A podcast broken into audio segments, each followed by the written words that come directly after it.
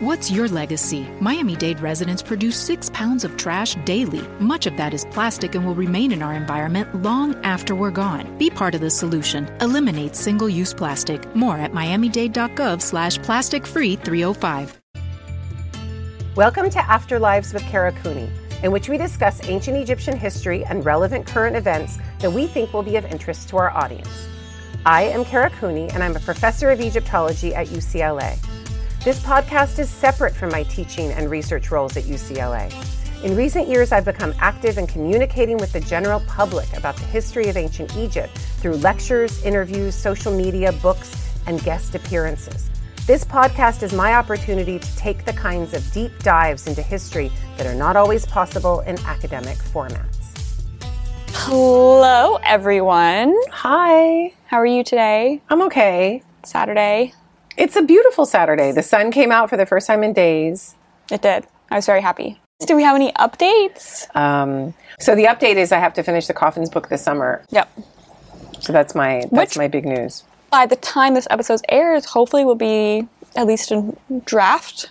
Uh, It's already September. Yeah, it'll be in a much more lockdown manuscript form, It's exciting. and will she says confidently have passed peer review Yes. by that point.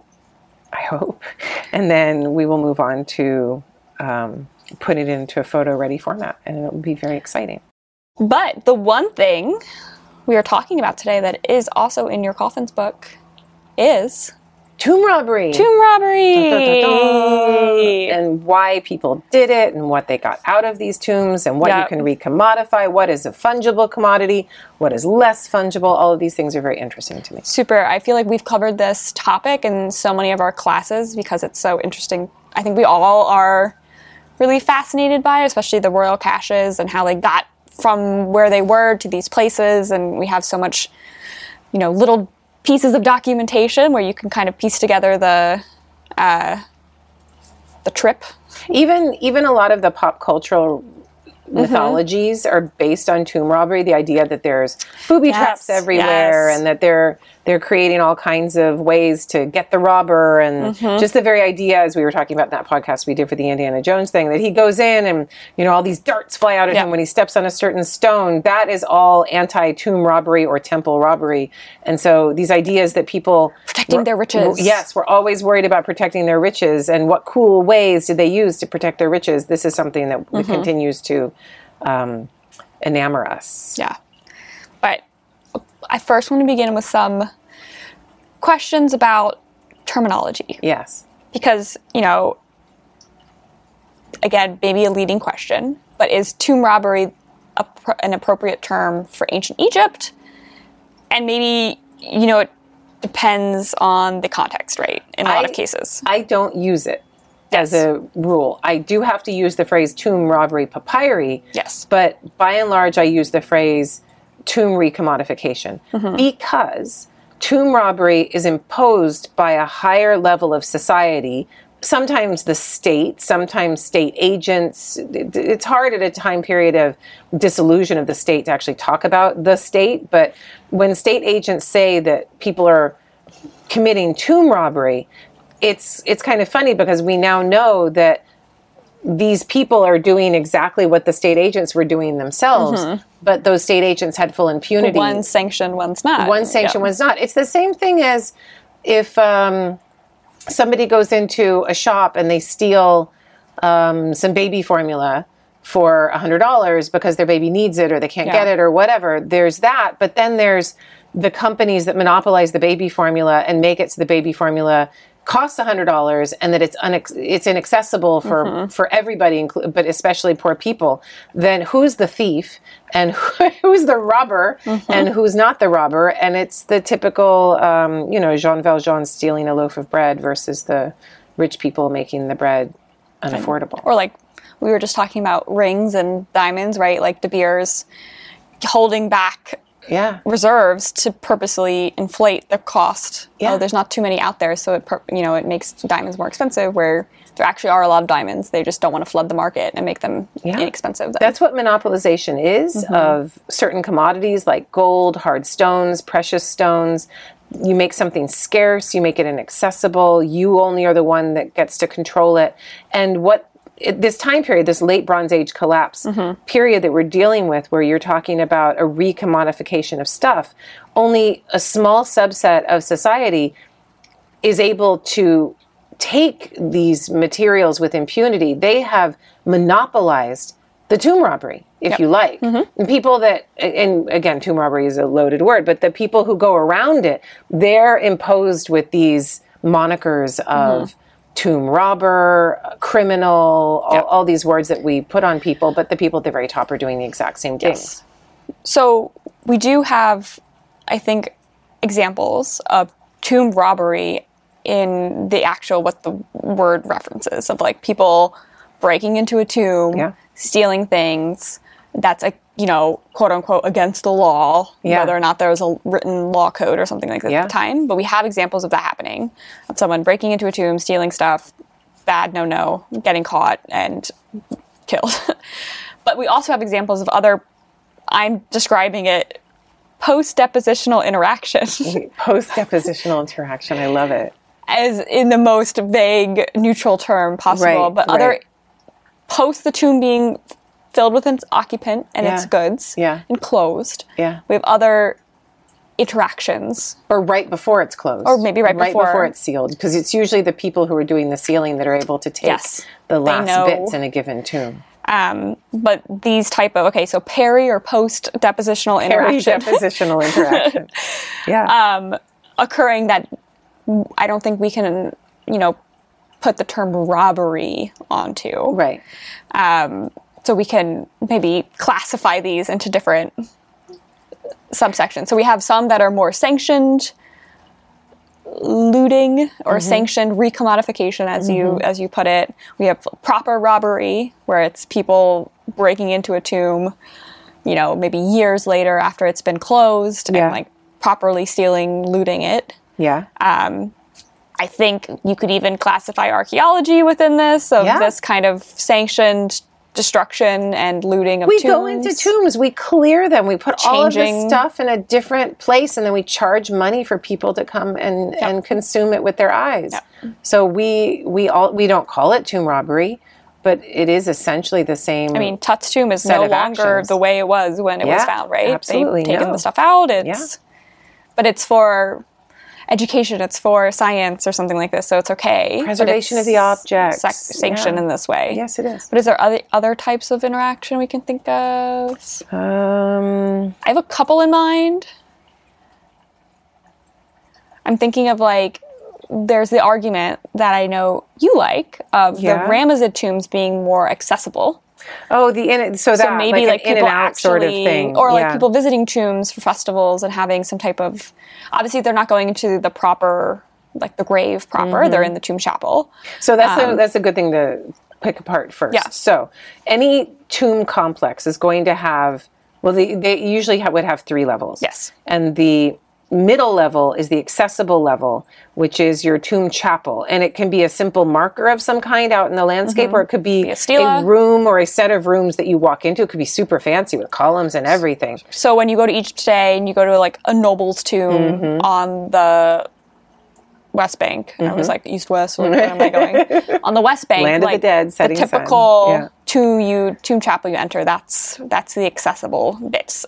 And then the next part is up above it, the superstructure, which which really only super rich people got. I mean, only rich people got tombs that were marked anyway. But you could put a pyramidion up there. You could put um, a, a stela of some kind. You could put a statue of a guy Sometimes holding a even The, um, I'm having just brain fart today. Um, the the bricks, the cones. Oh yeah, the funerary cones. Funerary you could cones, put yeah. funerary cones in there and make it an architectural space. Um, you could plaster it. Funerary Mm-hmm. cones need plaster or mud to stick into. A lot of the the forecourts. So then there's upper the superstructure. Superstructure is a pyramid with a pyramidion at the top. Sometimes you'll have instead of that, you'll have a statue of a dude holding a stela, something like that. Um, I should just put it back. And um, and then there's the subterranean section of the tomb, Mm-hmm. Which which is is, where- where, all the good shit and the is. body and the stuff. Yes. Yeah.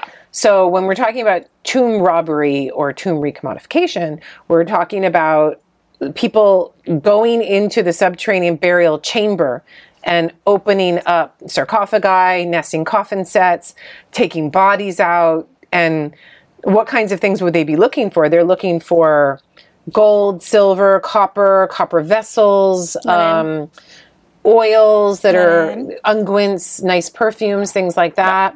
Really nice hand woven linens. Obviously, they're all hand woven. There's no machine woven in ancient Egypt. So linens. other type of peri or post depositional interaction, it's going to be that's it's going to be in the chapel, right? They're not going into the burial chamber. No, you can cases. because you can have a 19th dynasty tomb Mm-hmm. that is a sloping passage rather than a shaft. Mm-hmm. A shaft is filled in with all kinds of dirt and sand and, and other things, and it's sealed. Yeah. And then you're not supposed to go in and out of it. But a sloping passage is meant to stay open, and you go in and out of your burial chamber, your family sepulcher, if you Mm-hmm. like, and you can put in another nesting coffin set after another funeral. And think of it this way you create that family tomb or maybe the family tomb was created for by your grandfather. Yeah. and then your grandmother dies and you're going to put grandmother in with grandfather who's already there. And you do the funeral you do all of this stuff you bring the nesting coffin set down into the burial chamber and while you are there you're there with like three other guys and you put the the grandma's coffin set in the corner and you're like you know she's got this really nice um, amulet on that's worth a lot and we've just activated her maybe maybe it's like the beginning of the crisis and you're like mm, i don't know if we should do this yet. You leave grandma there but you're like you know grandfather we've been praying to him. He's been giving us good stuff. Let's let's go in there and take some stuff from the coffin. So maybe you open that coffin set. Maybe he's got gilded hands and face and you remove the gilded hands and face from the inner two pieces and then you leave the outer coffin undisturbed and who's to know Yeah. that you've ever done that? But I guess even with like what you're saying, there's still an assumption of like you're doing something that's taboo. yes But I wonder if there was even just that it was kind of, you know, once a certain amount of time passed, that this stuff was actually just normally up for grabs. Like nowadays, when your grandparents die and you inherit all this stuff and you have to go through it, and like you're not obligated to keep it all. It's like totally, uh, you know, okay to sell some of it and The Egyptians were- it. And the Egyptians worried about all of this stuff too, and they worried about it to such a degree that they actually created a tale about it called Mm-hmm. And the Ghost. And this tale, this tale is obviously written by a high, high elite person who wants to keep this game of social separation intact. And Mm-hmm. Yeah. bring me back to that point at some point. Okay. But but in this tale, we learn that a high priest of Amun is being haunted by a really important rich dude from the Middle Kingdom. The ghost that's haunting him is, for, is from hundreds of years before. And he's not remembered by anyone. He says, you know, no one remembers me, but I was a very great man.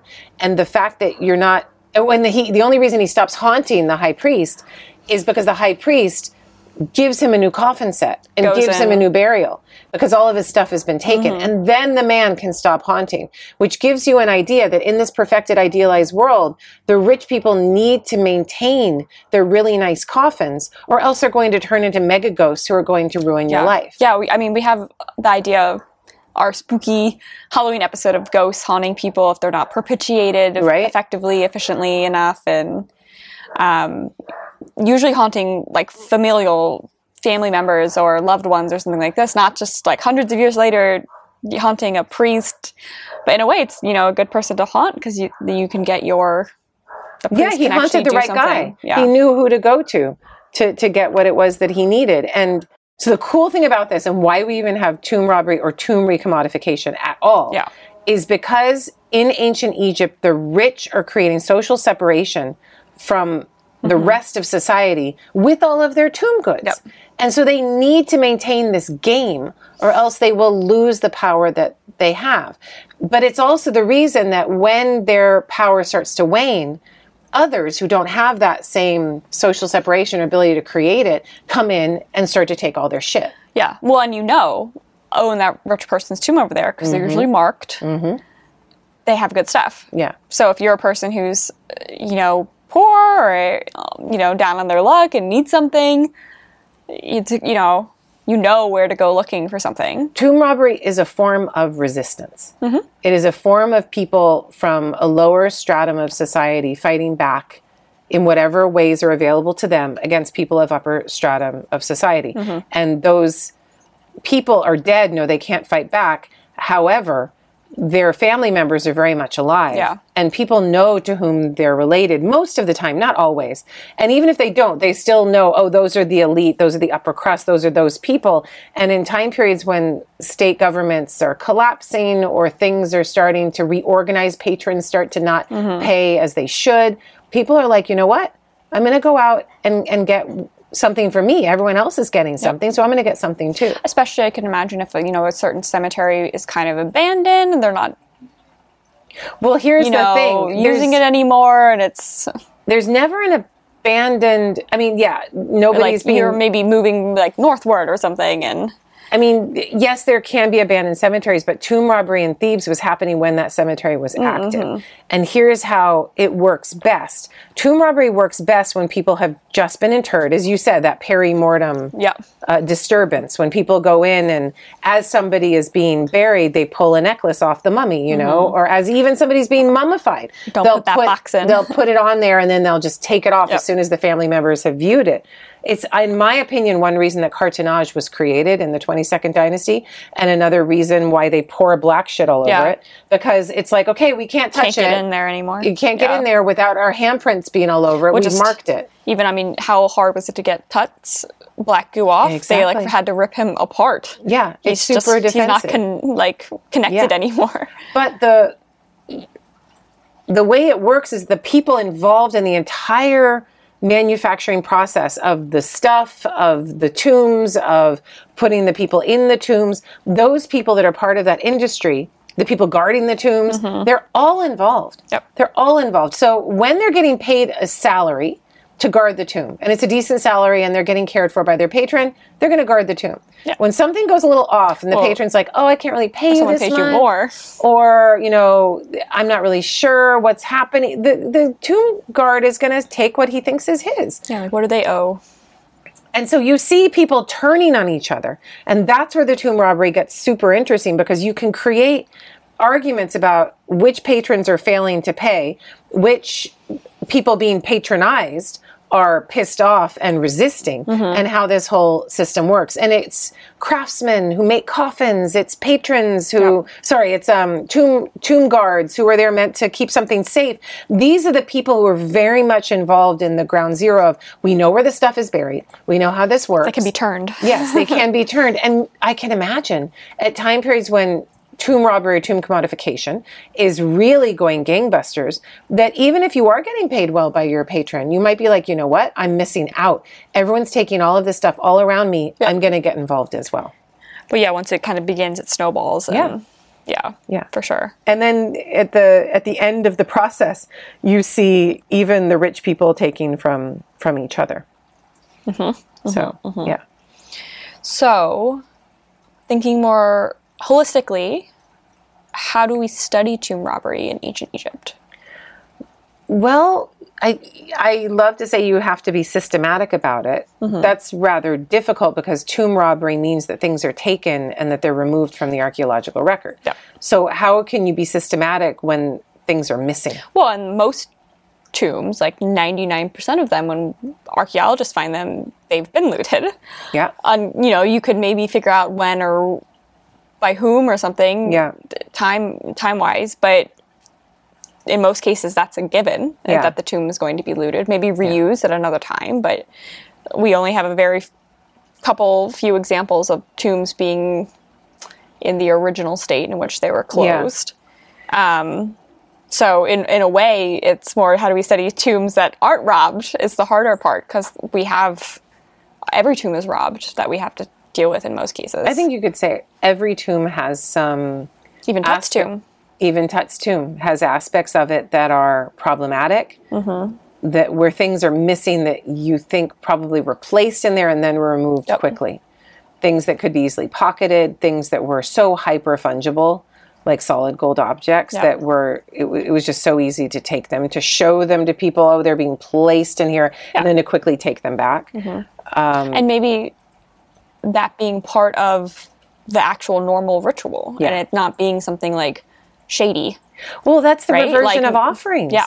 The reversion of offerings, as we understand it, is you do your big temple meal for the god and Mm-hmm. you give them offerings in a certain order. You do so in a cool and enclosed space Mm-hmm. where there's incense to keep the flies at bay and things like that. And you give all of these things to the divinity, placing them on the altar and, and piling them up and, you know, hoarding all of the stuff and bringing it to the god. And then when that, that time is over, you revert it all back to the priest, and the priests then revert it to their families, and it becomes a big Just party let all that feasting food go to occasion. waste. You don't let it go to waste, right? So it is, in a sense, a payment to the god, and then in turn, a payment to the people who are acting on behalf of the god, and everyone knows that that's the case. Yeah. If you're doing that in your temple every day, all the time, or every festival day, Yep. right?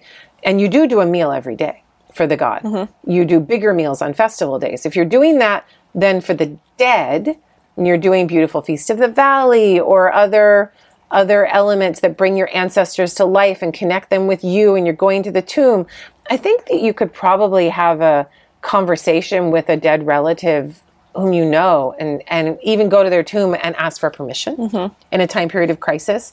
Yeah. we don't have any re- record of this. I don't think we would expect to find one but you you would go there and say um, dear husband i'm so sorry i need to go into the burial chamber i need to take some of these things if we don't have this we mm-hmm. cannot survive Yep.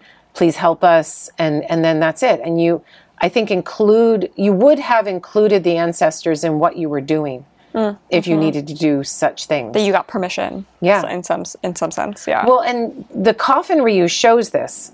And this is it's the same thing we're using the word robbery or recon- commodification. I like to use the word reuse rather than usurpation yes. for coffins it- or other objects. it's more neutral. Yeah. Yeah. One is an action that is uh, nefarious or problematic, and the other one is just it's an action. Yep. And coffin reuse, you can see that often a female coffin set will be used for one relative and then it will be reused mm-hmm. for another female relative. And in a few cases you can prove that those are mother daughter or mother granddaughter and grandmother granddaughter and for some of the men it's I I haven't seen one where you can actually prove the relation but there's a social agreement a, fa- a familial agreement about how this kind of thing is meant to Well, happen. thinking about like the function of a coffin, do you need it in perpetuity or do Mm-hmm. you need it for that moment when you're becoming an Osiris? And then once it's done, are you you're good and it can be reused for someone else? it's a super complicated it? question Do you need to keep it? I think Yeah. that the best way of looking at this is to understand that the coffin connects you to this earthly plane. It connects you to this world. And there's a wonderful book of, uh, sorry, there's a wonderful letter to the dead written by a husband to his wife. The letter of the dead to the lady Annette? No, it, uh, I can't remember her name. What's her name? Um, it's a Deir el-Medina letter. I can't believe I've forgotten. Um, it doesn't matter. But he writes a letter to the dead and he writes it to the coffin of his wife. He does not write it to his wife. He says to the casket. It's an old fashioned word for coffin. Yeah. He says to the the casket that contains my wife. Please ask her how are you doing? Are you okay? And he doesn't write to her directly. So that coffin is Yeah. a is like a it's like a telephone Conduit, yeah. Yes, it's a mm-hmm. conduit. It's a way of connecting her to the here and now and to the people here. And so that's what the coffin's for. If you go into your sloping passage in your mm-hmm. 19th dynasty tomb and you get into your burial chamber, and you don't know who that coffin in the back corner is Like for. that's a relative from however long ago. and there's Yeah. no mythology around that great ancestor. You have no mm-hmm. idea who that person is. That coffin, when things get tough, is fair game. Yeah. So you don't need to keep the coffin to like live on in the afterlife. It's more if you want to interact with the current living. That's what I believe. Okay. And I makes think that's what the Egyptians believed because when push came to shove and they were between the rock and a hard place, to mix all of my metaphors, they decided to go for short term activity, Mm-hmm. short term transformation using coffin containers. Yeah. Rather than long term ownership forever and ever and ever and ever and ever and ever and ever. Did you ever do that when you were a kid? Repeat forever and ever, Ever, and ever, ever, ever, ever, and then like freak yourself out thinking I don't want to live that long and I'll just die living forever and ever and ever and ever and ever and ever. Only me. Yeah. Only me. I would freak myself out thinking about death. Like, what is it? Can it? It's just nothing. Like, just that. What's nothing? Like, not consciousness. Like, it would, like no, I grew up very Roman Catholic, so Oh. you're like sitting in heaven forever and ever and ever and ever, and that terrified me more than the idea of death itself. Hmm. it would just be like this forever. But what is forever? Yeah. Exactly. Reincarnation sounds better. Yeah, because then you forget. That's Yep. why you forget. You can't carry all that shit around. Yeah. Mm. Much better. So, other ways of studying tomb robbery, we have papyri talking about it, which we'll get into more later. Oh, okay. We have dockets. Yeah, there's there's so Um, many ways you can look at the tombs and look at You can look at the coffins and You can look at the coffins, see if they're reused or messed with, or forced open, sawn open, something like that. You can look at uh, the bodies and see if Mm-hmm. bandages have been Ripped off moved or ripped. If if there's actually Rebandaged. Salima Ikram's work is really interesting, and I don't remember which mummy it is, but there's a mummy that has resins on it and the imprint of a pectoral in the resin. Mm. gone. So they let the resin dry and then whoop, they rip that pectoral out. Somebody pockets that Yep. and then they wrap the guy up again and he's good to go. um, there, there's all kinds of ways of reusing tomb goods and Mm-hmm. tomb space. And a lot of it we won't ever see, like like the kinds of things if you put metal jars containing unguents in there and then they're just gone. Yep. There's no way we would ever know. And we would never know that bronze vessel existed. It's not like we're going to find it someplace else because bronze is the, one of the most fungible, Yep. recyclable uh, media that you can possibly imagine. So it's just, it's in the modern bronze collection in a Yeah, way. it's been reused and Yeah. re, yeah, Yeah. melted down. And again, in, in most of the tombs we find are empty, have been mm-hmm. looted mm-hmm. whenever in the past. So it's There are jars of unguents that have like a palm of the stuff removed Yeah. from it. They can Yep. see that. And they're like, oh, wow, somebody came in, brought a container in, some opened it up, out. Mm-hmm. scooped a whole thing mm-hmm. out. This is valuable stuff. It's Yep. like Chanel number five on steroids. Yeah. Scoop that shit out, put it into a container, and then they're off on their way. Who's ever going to see it? The jar is there. yeah, Yeah. yeah. Linen, super easy to sell. Super easy. Yep. And the, the other thing that you can see is that going from the 18th to the 19th dynasties, Mm-hmm. which is going from the shaft tomb to the sloping passage Yep. tomb, that the rich people of Egypt realized that burying their dead with unguents and metal vessels and wigs and furniture and linens and all of these nice things was highly problematic. Even if you put it in a shaft tomb that you filled with a whole bunch of rubble and sand, asking for someone to come. you were asking for someone to come. People would come. People would come and recommodify and take all that stuff.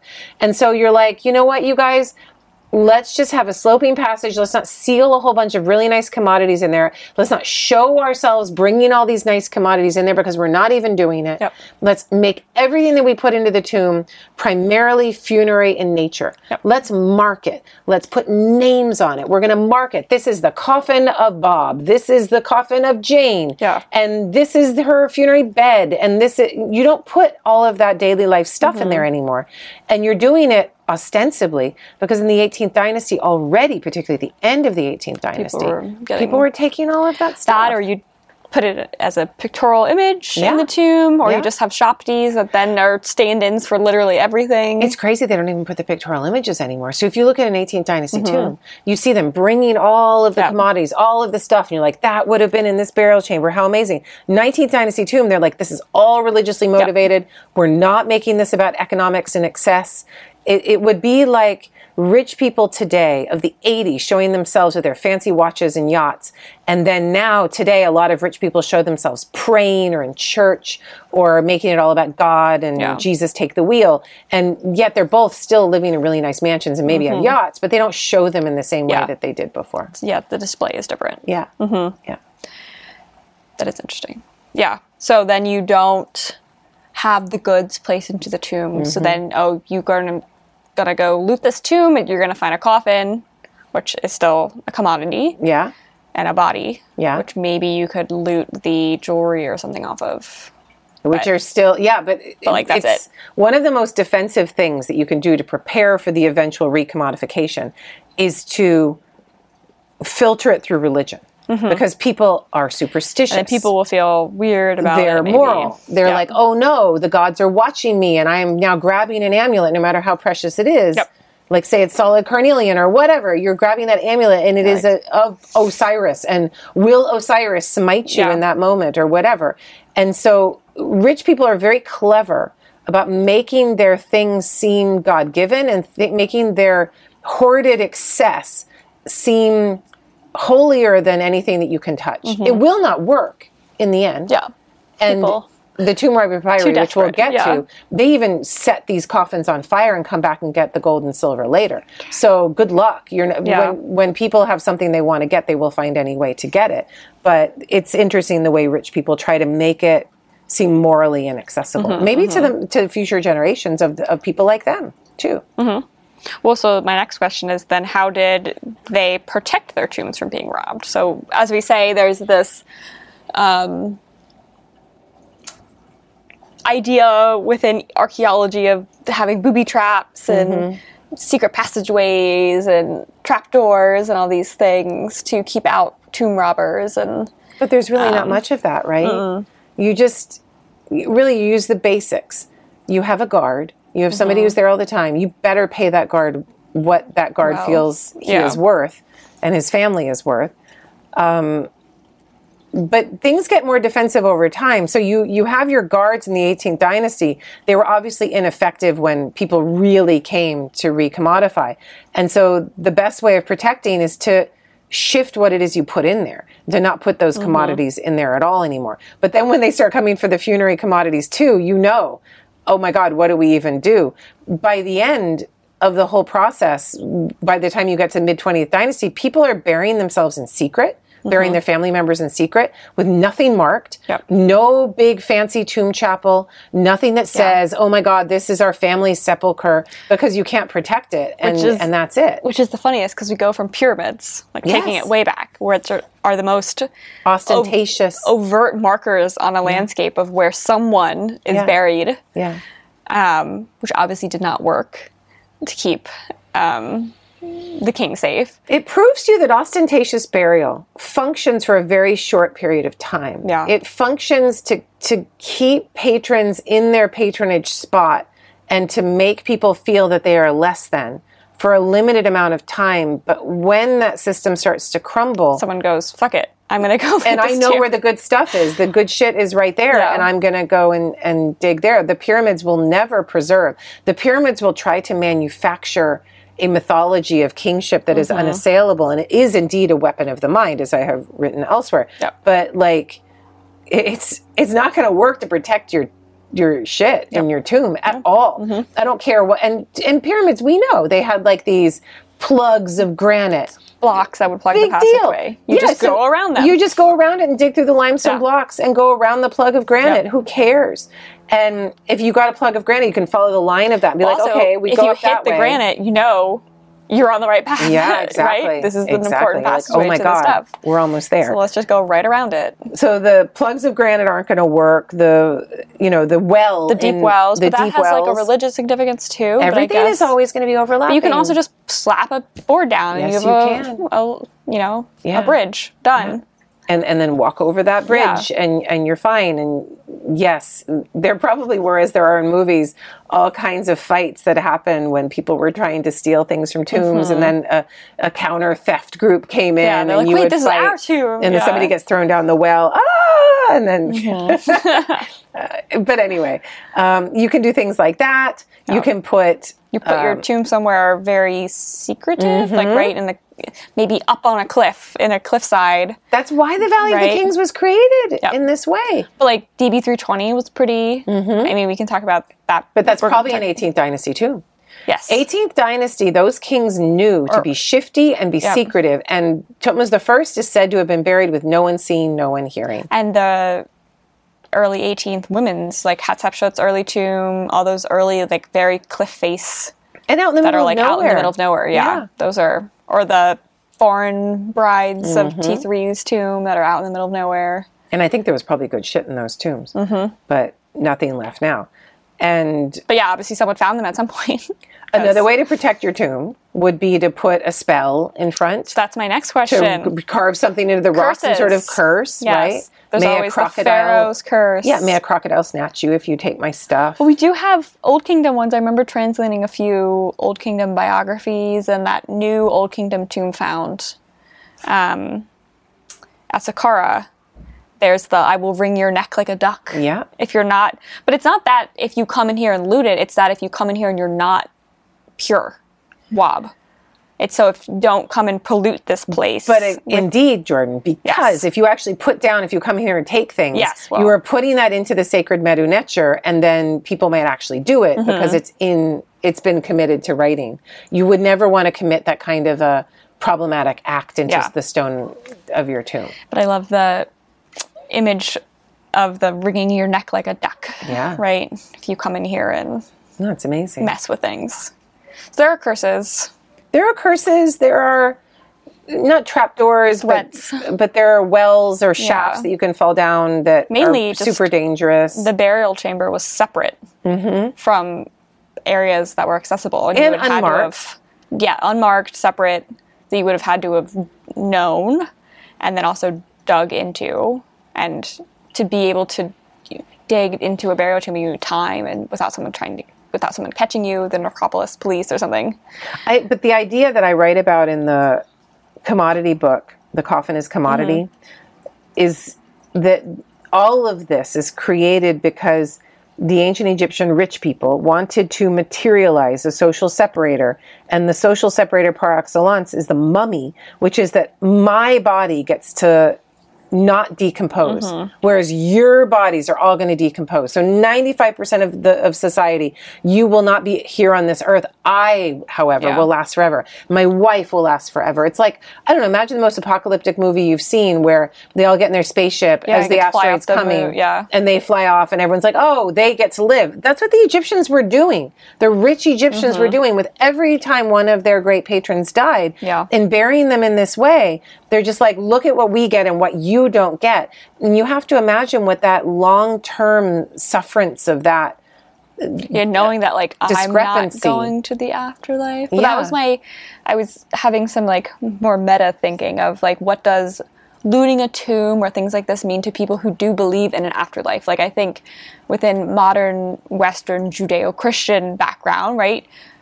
People who believe in an afterlife believe they need their body to be preserved for said afterlife. Mm-hmm. And so there's this taboo against going and digging up a cemetery, moving bodies around, even though sometimes it has to happen, but they have to be like reconsecrated or This is things the like this. There's chief- this taboo around messing with people once they're dead and in their spot. This, so we do that for the dead, but we do it for rich people's stuff in general needs to remain sacrosanct in a mm-hmm. certain way and protected. And that rich people's stuff can be a tomb. And yes, messing with the dead, the dead can haunt you. So you have that added element to it.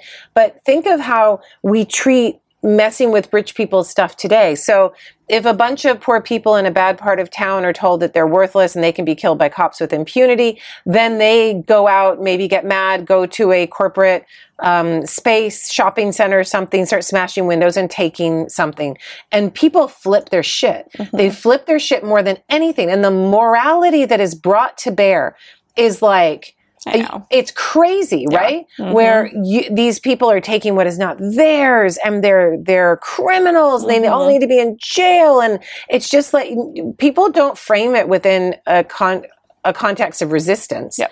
or ongoing oppression. They frame it as the immorality of rioting and looting and doing all of these bad things. The ancient Egyptians did They exactly see it as the same. rationale for Yes. why they're being treated that way Yes. instead of seeing it as a cause and effect type of thing. But it's also a rationale for why, yeah, why you continue to have these separations in society.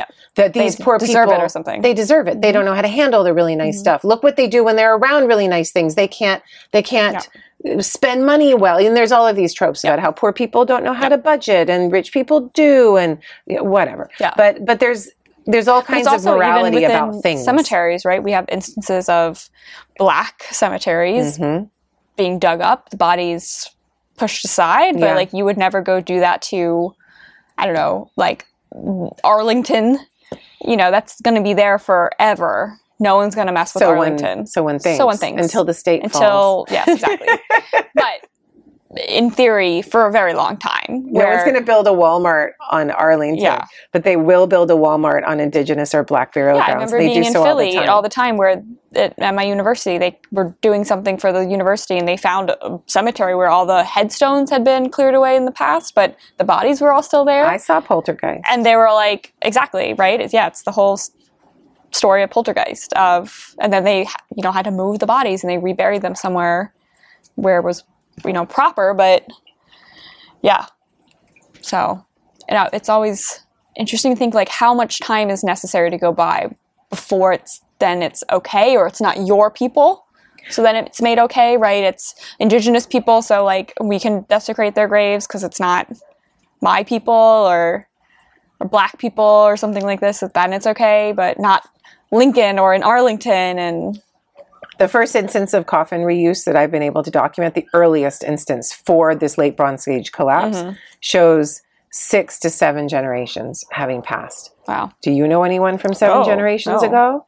No. I mean, granted, we live a little longer now, but seven times, even if say 30 years is a generation, that's 200 years ago. Dating one coffin style and another coffin style, you can make this kind of a connection. But but there's so much coffin reuse that shows not even a generation has mm-hmm. passed. That that's different. Yeah. Yeah, That's more interesting yeah. of knowing it's your mom or something or whatever. Okay, so one of the coolest things about tombs in ancient Egypt, or just tomb recommodification, putting all, because what are we talking about? But putting a whole bunch of really good shit in a hole in the ground Yeah. and expecting people not to take Not it. to touch it. They're not supposed to touch it. It's like, okay, we're going to take this awesome shit that we know It's would not change your yours. life, but it's not yours, and we're gonna we're gonna show it to you, shiny, shiny things. And then we're gonna put it in a hole in the ground. We're gonna say, no, not for you, but we'll pay you tiny little amounts of money to stay away and guard it, but tiny little amounts. I mean, that's kind of what it is. like a pure tease. it's awful. Yeah. It's awful, and it's what capitalism is. It's. I Mm-hmm. mean, I'm not saying this is capitalism, but it's just social separations of all But you're kinds just expecting exist. like social mores and norms to keep people in line. It's like when you go to, you know, a fancy store now, it's like I'm not going to steal the fancy thing because I know it's illegal and Yeah. bad and all these Yeah. things and I'll get in trouble. Yeah, and that fancy thing is not for you. You don't have the Yeah, money I don't have the it. money to pay for it. And, but do not steal is not something that most hunter gatherers are aware of. This well, isn't a morality. ownership. Ownership, yes, but to steal, this idea of stealing something, to whom does it own? Does it belong to a tribe Mm-hmm. Especially or a group or a family? When someone's Can dead, you own stuff still? Exactly. And all of this morality around theft, I mean, you could argue that what you see in the tomb robbery papyri, sorry, what you could argue that what you see in the Book of the Dead Yeah. papyri is it starts with theft. It starts with okay, I didn't kill, I didn't order to be killed, Mm-hmm. Oh, and yeah. then The I didn't steal, confession. Yeah. and I didn't steal anything from the altar of the gods. Mm-hmm. Yeah. So it's all all of these ideas of whose goods are whose, who's meant to own them, who's able to own them, Yep. and why. And it's all top down societal Oh, yeah. imposition. For sure. Oh, but what I was going to say is that it goes in these waves where you get you get the 18th dynasty where they've just lived through a time period of one would presume rampant recommodification of all kinds. Mm-hmm. And so Tutmosis the first is like, okay, I don't want anyone to know where my tomb is. Yeah. And Hatshepsut follows that and she's like, I don't want anyone to know where my tomb is. And we still argue about whose tomb is whose. But by the But all still looted. but so some point, eventually it will be. Everyone's going to find Yeah. it. Right. Tu- Tutankhamun, they did not find. But most of the time they do. But by the time they get to Ramses II, he's like, screw this shit. It's like I know I- they're gonna find it. They're, believe their own press. They believe that everything will stay this way forever. Yeah. They believe they'll never go through a bear market and that everything's going to be great forever. And they put their tombs in the fanciest, splashiest, most ostentatious of places where everyone can see them. And they even put big I doors feel like on they like lean into it. They They're like, actually, do. no, come visit my tomb. yeah, There's nothing in there for you to take, you're right. but come visit and My tomb is like a temple. yeah, My tomb has come remember me. Yeah. That's what I want. I don't want money or offerings, but just my memory to be. Kind of. They still put a lot of good Yeah. stuff in those tombs. But like, But they made it religious, uh, arguably. Less commodity and more religious. yeah. Yeah. recommodified as Again, easily. we, we've talked about this before, but if Merneptah had three or four nesting Yes. sarcophagi, but stone, stone sarcophagi, not as what, easy to recom- recommodify as wood. but what's inside of them? Well, yeah, but you can't get into it as easily, I guess, because They got into it in well, the end. eventually. Yeah. But I think there were three solid gold coffins in there. I think. Well, um, I can't prove it because you can't, when we're talking about They're this, you- gone. you, Someone can't prove what was there that was taken. Yeah. hmm Yeah. And presumably, when people were entering, there was a guard. It wasn't just like open access, open access. When they were entering what? The tomb, To take from Merneptah? just to visit or to take. Maybe it was more of a sanctioned.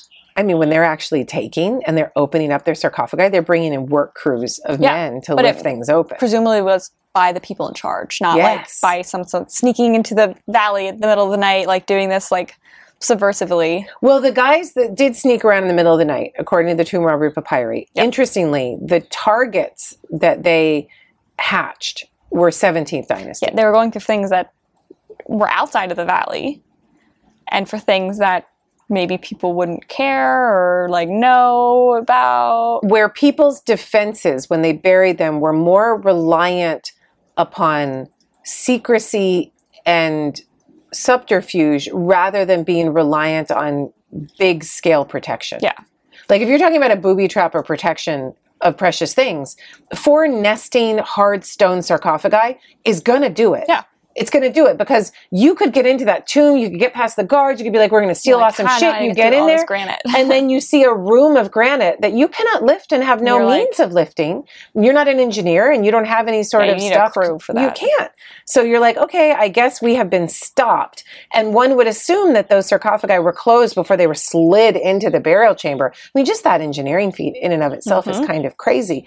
That will stop a disorganized crew, but it's not going to stop an organized crew. Yes. So at the tomb robbery papyri, they're going after kings and queens, but of the 17th and early 18th dynasties, 17th dynasty, really, Dra Abu el-Naga, and they're able to get to them. They're able to pull their coffins out. They're not surrounded by all of that Mm-hmm. And I high wonder- cost defensive stuff. Too, if you presumably know the guards' watch patterns and stuff, and maybe that area isn't as you know surveyed and isn't as protected.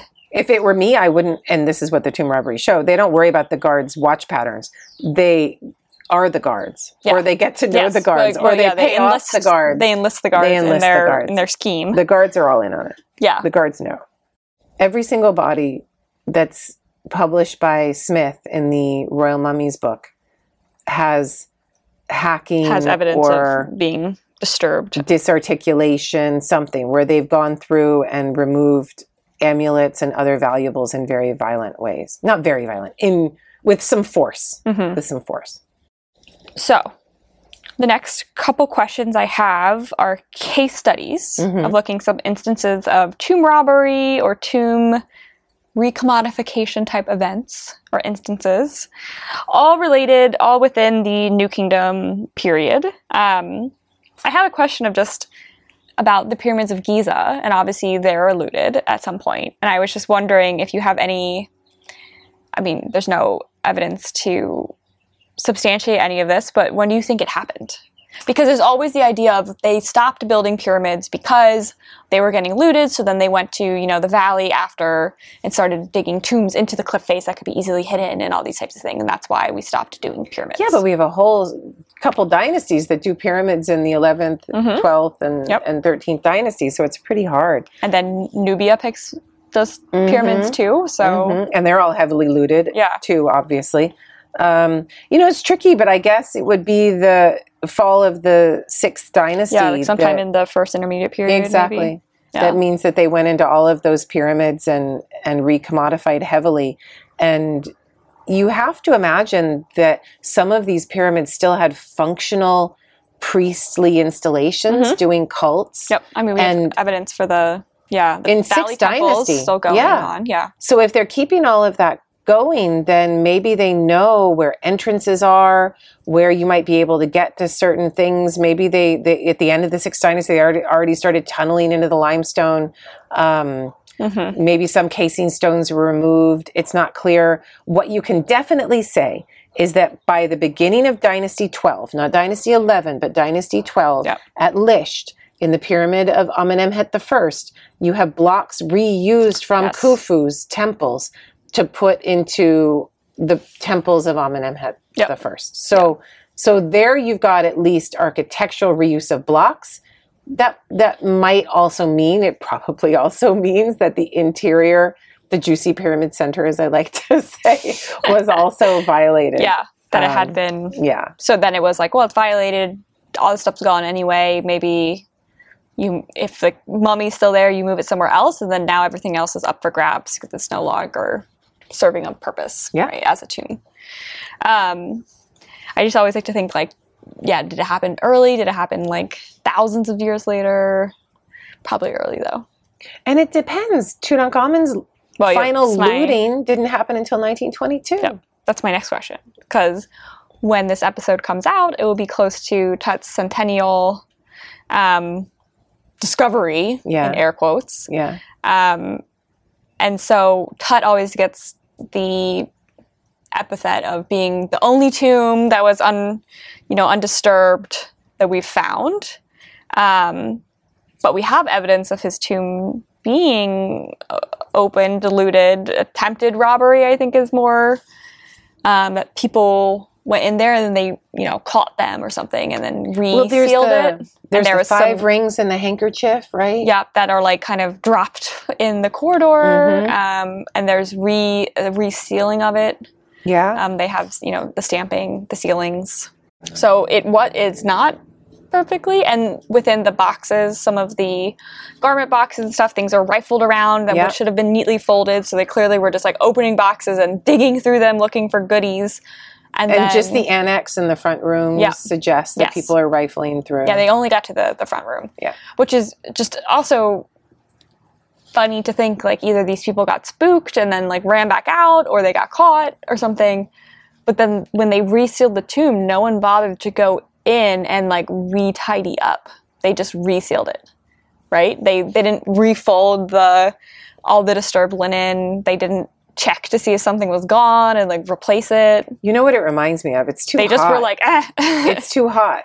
Think of the guy changing the light bulb in the Tut mask case. yeah. and then the mask fell over and he must have like grabbed the beard and then wrenched the beard off and then they, there were probably like three guys going oh fuck what have we done Yeah. and then they get the cheap epoxy and they just glue it Yeah, back on like, there "It's and they're like it'll be fine." fine let's not talk about it Yep. and that's their cleanup job and close the case and everything's fine and Yeah, i the think it did sooner we close it it, happened because of light bulb changes right i think I think so, yeah. it's crazy um But I can't believe you just like, I don't know, if it was me, I would have moved the mask, let the guy fix the light bulb, and then removed the mask back, not have left it in the same case. But, I, I think it's insane but that so that you're happened. saying for Tut's tomb that whoever was supposed to be watching it maybe wasn't doing their job Yeah. adequately. They were like, oh, this literally, we just sealed this tomb. We're going to get in trouble or get yeah you got to close that up quickly as close it, pretend like everything's like yes nothing happened. Yes, you can't keep that open. Folding sheets and things and putting the chariots to right, it takes time. Yeah. No one has time for that. I just think it's funny. Yeah. They just like left it as is, and they were like, "Nope, just seal it, and we're good to go. Get out of Yeah. here."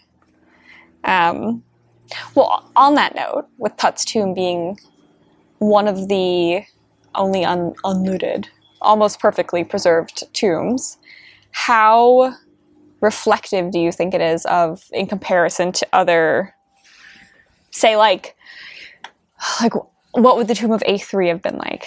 Or People argue about this all the time. Like we know Tut's tomb is weird. It's not the sizing isn't right. It probably wasn't originally meant for him. All these things. A lot of his tomb goods were originally someone else's. Um, ignoring that stuff, on the whole, would maybe A3 just have had the similar stuff, but just more? And same with Ramses or something. So first, there's the move from the 18th to the 19th, Yes. which means that Amenhotep III would have arguably had more Stuff. non-funerary commodity stuff. like I feel like he would have had so much linen like it would have just ridiculous been stacked to the ceiling. Because you think of like Hatnofer, yeah, like uh, of Senenmut's parents, Yeah. there's so much linen in that tomb. It's d- like a full. I mean, it could have. If you think of people probably not having that much clothing back then, Yeah. It probably could have clothed like ten people. And and how much would have been in stacked in all Yeah. of these side rooms for Amenhotep like at the III's Met, it's just they have just piles and piles and piles and piles of it. So one's more commodities unmarked in the 18th dynasty. and the 19th dynasty, they, they've gotten wise that you have to religiously mark these things and make them into So something. you don't think Ramses would have had just a bunch of jars full of unguents and clothing and I don't think that they dispense with commodities entirely in Yeah. the 19th and 20th dynasties. I would don't.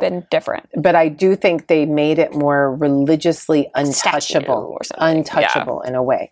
And the there are actually two different opinions on this that I've heard, and I argue with with my grad student and your colleague Nick Brown all the time on this about whether or not Tutankhamun is representative of anything. Is his tomb actually representative of a height, an apex Yeah. of putting awesome shit in the Valley of the Kings? And then after that, people are like, let's taper it back down. Mm-hmm. Or do we look at that tomb and say, if this is what you hide in this shitty little tomb, what would Amenhotep nothing- III before him have had, yeah. and what would Ramses II like after T3 him even. have had?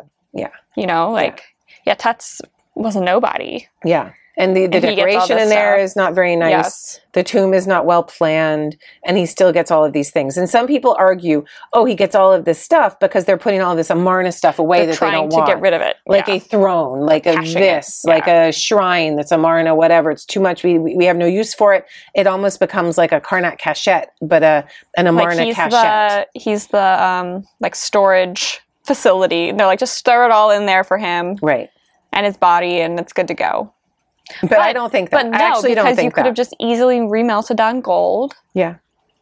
You don't need to keep it in its No, form. you, you, just- take the gold off. It's you peel the gold sheet Yeah. off of that throne and you reuse it and remake you wouldn't just be like, oh, we don't want this anymore. No, bullshit. Yeah. So what I think is that the Egyptians were getting more cleverly defensive and were making more things that were religiously marked to try to stop not poor people from taking things because who cares, but to stop their own peers from trying to take things. So maybe you bury less rings and normal jewelry and normal nice garments, and you bury more um, r- religious things, or you take your gold and you put it into a coffin form. What Mm-hmm. more defensible way of keeping your things intact than that? Yeah. And But then they just steal your coffin. yes, but it's harder to steal Yeah. a coffin. And it's a lot harder to steal a coffin when it's encased in a sarcophagus. Yes. Even one sarcophagus layer of protection is going to be really Yeah, yeah, hard to get into. Tutankhamun only has one. I would suggest that by the time you get to Seti the First and Ramses the Second, you had two layers of Mm-hmm. sarcophagus protection, which were nested at a different site yeah. someplace outside of the tomb, nested at a different site. All the stuff goes into it. They put the lids on it. Then they have to slide that whole ensemble somehow into So- the tomb. In a way, the sarcophagus becomes the tomb, Yes. and then it's completely sealed, and then put inside something else. We keep talking about booby traps. There's no better booby trap than during a time period when the state is functioning than taking granodiorite and and making it like multiple meters or multiple feet thick. Yep. And nesting two of those pieces one inside another. Go for it. good luck. I mean, when you have dynamite, when Belzoni has dynamite, yes, you can put that there and blow it all up. Mm-hmm. And might have put your treasure inside. and things. Yeah. Exactly. Then it's you can open it. But in lieu of that, you're going to need dozens of men and their and their strength, and then some really good and levers and, other yeah. things to be able to open that thing up. And you're going to break some shit. Yeah. You will you will ruin some of these pieces. It's not going to be easily done. So I think that the stuff did indeed get nicer, and that more things were put into the tomb of Seti the First, the tombs of Seti the First and Ramses the Second. But I think they were more religiously oriented. So it was quality and context over quantity. yeah, and over easily fungible commodities. Yeah. So it's stuff that if you show up, showed up with it at the local market, they would have been like, "Where'd you get this? Like, this isn't something you should have." You already Versus see a sheet of linen that's like, okay, Tutankhamun is post Amarna. Mm-hmm. We've been through our Amarna interlude where things kind of went to hell in a handbasket and what Yeah. do we do when we were away for a while now we've come back. You you might arguably already see that shift happening with the tomb of Tutankhamun because so much in that tomb is religiously oriented. They don't have stacks. There is a lot of linen. There's a lot of underwear like 427 pairs of underwear Yeah. or something like but that. But he doesn't have that many. The garments that are in there are weird, right? They're his priestly garb, his Syrian tunic, his tunic that has all the like beading. They're not just pieces of linen. and it's not stacks of bed yeah, sheets. it's not like and- Kha's tomb, Kha Merit, or or like Nofer and Ramose. It's it's very like choice pieces, like outfits. His hunting garb, his his gloves. You have all the loincloths. Um, And but that could be like a shabti. Like you have to have a different. that you know, or like these were, these were pieces that were like actually used in life. So there's something don't maybe know. or don't be caught dead without your underwear. yeah, something you like need to have a lot of. But So you get one for every 365 days of the year, plus an additional. Yeah. Plus, who knows? but like all the other garments are all like very like choice pieces. You don't have just like a plain linen tunic. So you're right. or, the or like a bunch of sheets. there. This tomb is different from Kha Merit Mm-hmm. or Which is similar- Hatnofer. Yeah, But is it because people went in and rifled through and took all of that stuff? We don't know. because that's know. the stuff that you could easily recommodify. You're not going to be able to taken. recommodify a Syrian tunic because they're going to be like, "Where'd you find this?" Yeah. But if you just have a plain linen sheet, even though it's probably going to be a really nice quality linen, maybe still more less suspicious, less sus. But yeah, But so it's That's true. it's a Yeah. So constant maybe point to argue. But I we- think things got nicer. yeah, that's yeah. So it was always hard because it's like evidence of absence Mm-hmm. doesn't mean it wasn't there. It just if it got stolen, then we just don't even know what was what was there Yeah. supposed to be there. Yeah. Yeah. And the tombs got bigger. Yes. So just that, that the tomb of Tutmos III, and Tutankhamun is an outlier, but Yeah. the tomb of Tutmos III up to the tomb of Ramses II. I mean, Ramses II's tomb Mm-hmm. is huge. The tomb of his son is huge. Seti the first tomb is the largest in the valley. Yeah. And there's all these side rooms to put shit in. Yep. So I and I think those rooms were filled with materials. I do. Mhm. So I, I think that there was um there were a lot of treasures to be had from these places. And I wonder if less goods that would be worth because when you're going to break into a tomb and put all this effort into it, if it's not like state sanctioned, like we'll, we'll get to later, um, like true tomb robbery, the stuff you're going for needs to be worth your while, right? So like you could have like a room, like set in Seti's tomb, for example, like a room full of like wine or beer. Is it worth it to break into and steal a bunch of beer that's really hard to carry? You're not going to be able to get out with that much. You want stuff that's small really expensive, like gems, gold, things, but also things that are maybe not suspicious and not as conspicuous if you show up. How do you how do you get those back into the market without looking? I think you we can see this even looking at Tutankhamun's tomb that most of the high quality gold, the purest form of gold, the that solid gold stuff is directly surrounding the king's body. Mhm. That's where you see it. It's on the mask, it's on the inner coffin, it's on all of the toe and finger stalls, all of the amulet, everything amulets, all, all of this that's touching his body. Everything else that's in there. It's not that there aren't any other solid gold pieces. I mean, the solid gold dagger is on his body, but Mm-hmm. there are golden pieces, but it's going to be gold leaf, maybe some some gold sheeting, Mhm. but most of it is not as nice as what you would see right next to his body. Yeah. So they're always thinking defensively about what are people going to easily be able to get to. And that's why those finger rings, it's so interesting. They took they took those finger rings. You wonder if kings would put their jewelry boxes in these tombs because you can't think of anything more fungible than Oh, than rings like that. And you could easily break that down using and I was just talking to Nadia Ben Marzouk about this over text. She was wondering about this one hieroglyphic sign in the word for sheta, secret, secret of places Cheshire. and um, and it, the word has a a tea bread loaf, and then it has the mold and the bread coming out of the top. And she's like, "It's a crucible." I'm like, "It's not a crucible. It's a bread mold with the bread poking out of the top." She's like, "Oh my god, but crucibles look like this too." And I was like, "You know, in the tomb robbery papyri, the guys actually say we needed some bread." So they talk about the gold that they're stealing and they enumerate we took this much gold this much Yep. silver this is what everyone took and we divvied it up but they said we needed bread are they using the gold to buy bread or do they associate the gold with bread it's bread it's- as like a monetary stand-in. Yes. Yeah. But also, and that's what Nadia and I were talking about, is that what would you use to take your golden object and make it less marked? Like you've stolen the money from the bank, now you got to clean all the purple dye off of your cash. Yeah. In the same way, you've stolen all these golden things. Now you need to melt them down so that they're unrecognizable and people don't know where it comes from. If it's got the name of the king on it, Yeah. you've got a problem. Yep. So what are you going to use? You go back to your village. Where are you going to go? You're going to go to your bread oven. Mm-hmm. You might have a village bread Yeah. oven. I mean, yeah, you, You might have a family bread oven. You're going to go to the bread oven and you're going to be able to get that thing as hot as you need to, probably to melt down I mean, easy. copper. Gold is easy. Super easy. You could probably melt down copper and you could definitely melt down gold and silver. So you would use that. And so this idea of money equaling bread, it, it made us go, oh, wait, that's this is a really interesting Hmm. connection. And it's connected with the resistance of recommodifying things that aren't a technology you're supposed to have. This has been monopolized. Mhm. Gold technology is something that's been taken from the normal person. Yeah. Um, even copper technology, there is- there are constant attempts to monopolize it within a state context. And so the heat, just to bake your bread, the heat that you need can be enough to do some basic metallurgy that can give you that kind of resistance if you if you need to take things. Yeah. Of course, just having gold in, in a certain market context is going to be highly yes. problematic yes. Like, for where did you guys. get that? Exactly. Well, but or you have to launder it in some other way. Mhm. Yeah, but yeah, that's a Mhm. good point. So speaking of the tomb robbery papyri, Mhm.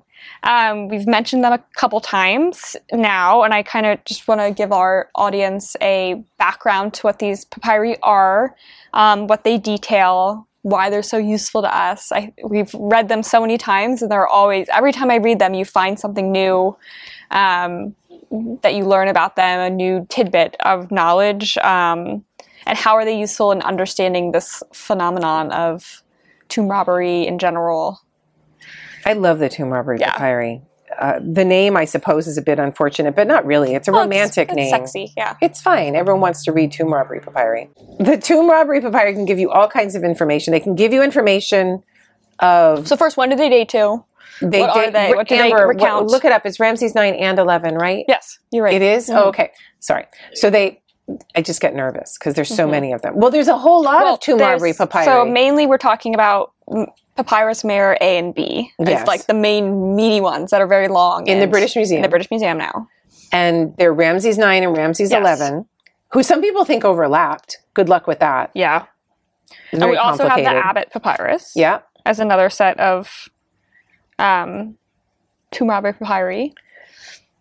and you can learn what tombs were intact still at a certain Mhm. point. So the fact that you have tombs that are being locked down and protected in the reign of Ramses the 11th means that most of the Valley of the Kings was indeed intact Yes. at the end of the New Kingdom, which is important. So you Mhm. kind of know historically important, I mean.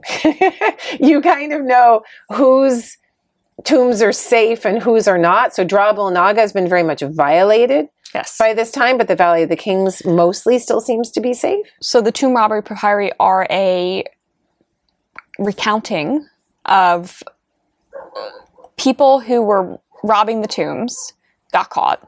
Yes, it's an investigation. Investigation, that's a good yes. An investigation into the looting. These men are caught having looted tombs, and then it's their interrogation and the subsequent investigation, and then they go and check on these tombs to see which ones were actually looted. If, if these guys, you know, some of the guys turn coat and end up blabbing um, and telling them the full story. And the papyri is the the story, the recounting of how these guys, what they did, how they break into the tomb, what did they se- uh, steal, how much gold exactly, how did they divvy up the gold between all the members of the gang that went and and looted the tombs.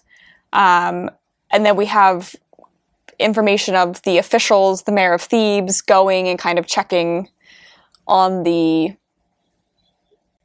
the circumstances of the tombs, if they're which ones were actually looted, which ones are safe. There's two mayors of Thebes. Yes. There's the Eastern Mayor of Thebes and Yes. there's the Western Mayor of Thebes. And the Eastern Mayor of Thebes, arguably pissed off at being kept out of all of the recommodification that he's not directly benefiting from, has p- blown the whistle on the Western Mayor of Thebes and t- obliquely the high priesthood of Amun. And so what happens is that the vizier comes on down, a whole bunch of king's men, the butlers, the ubas, Yes. come on down. And there is this whole like commission, if you like, Mhm. put together informally or formally of different competing interests of what used to make up the new kingdom state and yet are now in competition with one another. Mhm. So the tomb robbery papyri, from my perspective, it says a whole lot about the people at the bottom whose patrons are fucking them over and they're like, okay, I'm going to get mine back. The guards, the craftsmen, other other people working in the the Yeah. priests, all kinds of people working in the western valleys. But it says a huge amount about the state as was and how those loyalties are crumbling.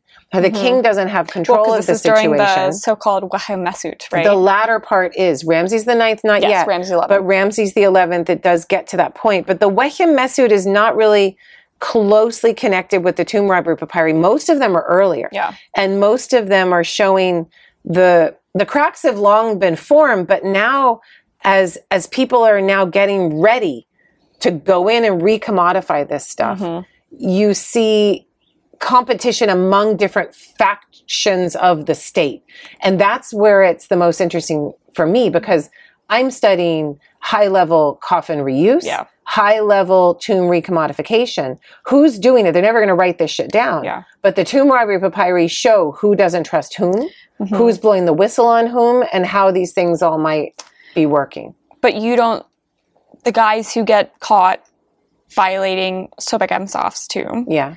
um, weren't state affiliated. These were tr- or do you think maybe they were, and then just who caught them was the guy that's on the other side, and is therefore I think it's a combination. I think some people weren't state affiliated and were just doing things on their own. I think other people were state affiliated, and it's kind of like the guys who murdered Khashoggi in the Turkish embassy and then cut him apart with their bone saws, and then were arrested by Mohammed bin Salman, who said, "Oh, these guys did the murder, and we will now yeah, it punish wasn't them." me. Ex- Yeah. It wasn't me. I Yeah. didn't do it.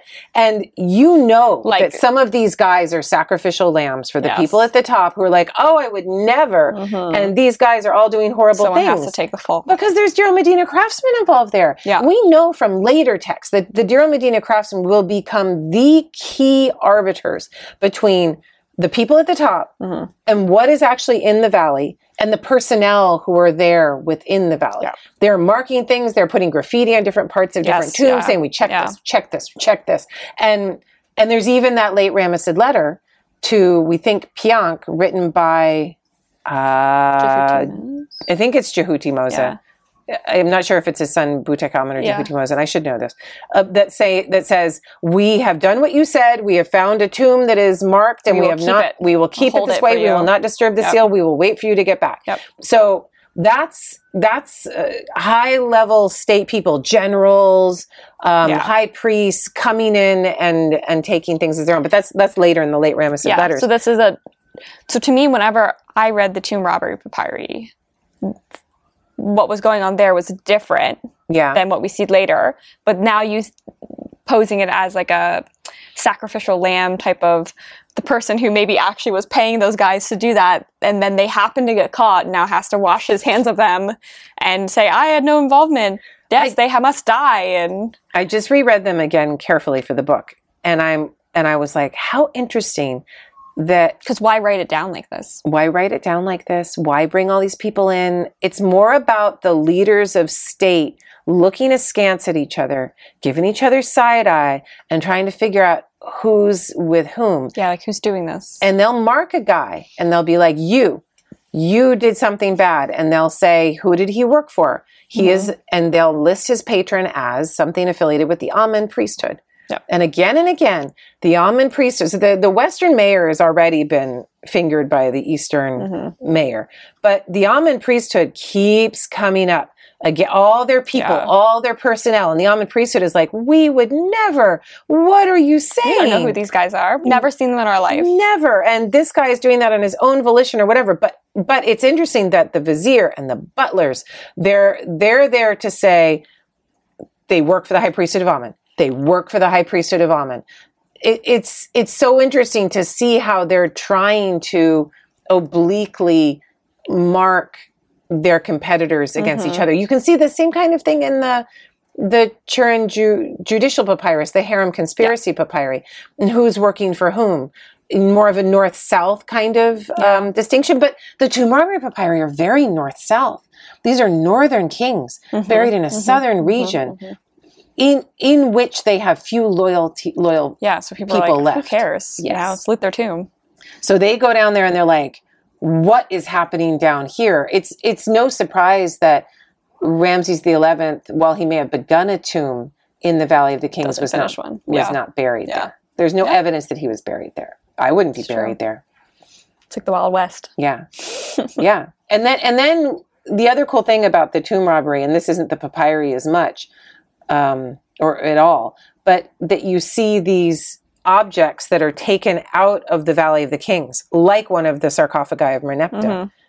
in Tanis. It ends up, yeah, It ends up in Tanis. So All these are the diplomat. It's a diplomatic gift. Yeah. It's like, hey, you guys, we have some gold, we have some sarcophagi. What do you want? We have all this stuff. Yeah. We want to work with you. We want to. We don't want to fight anymore. bring it to uh, some workshop and they have it ready to be reused. They Yeah. didn't do too much to it. No, Just put, took out a few names and put in a few Mhm. new names for Pene, um, um, not Pinedjem, for um, Paseba and Niut, the first, also known as Psusennes. Yeah. The first.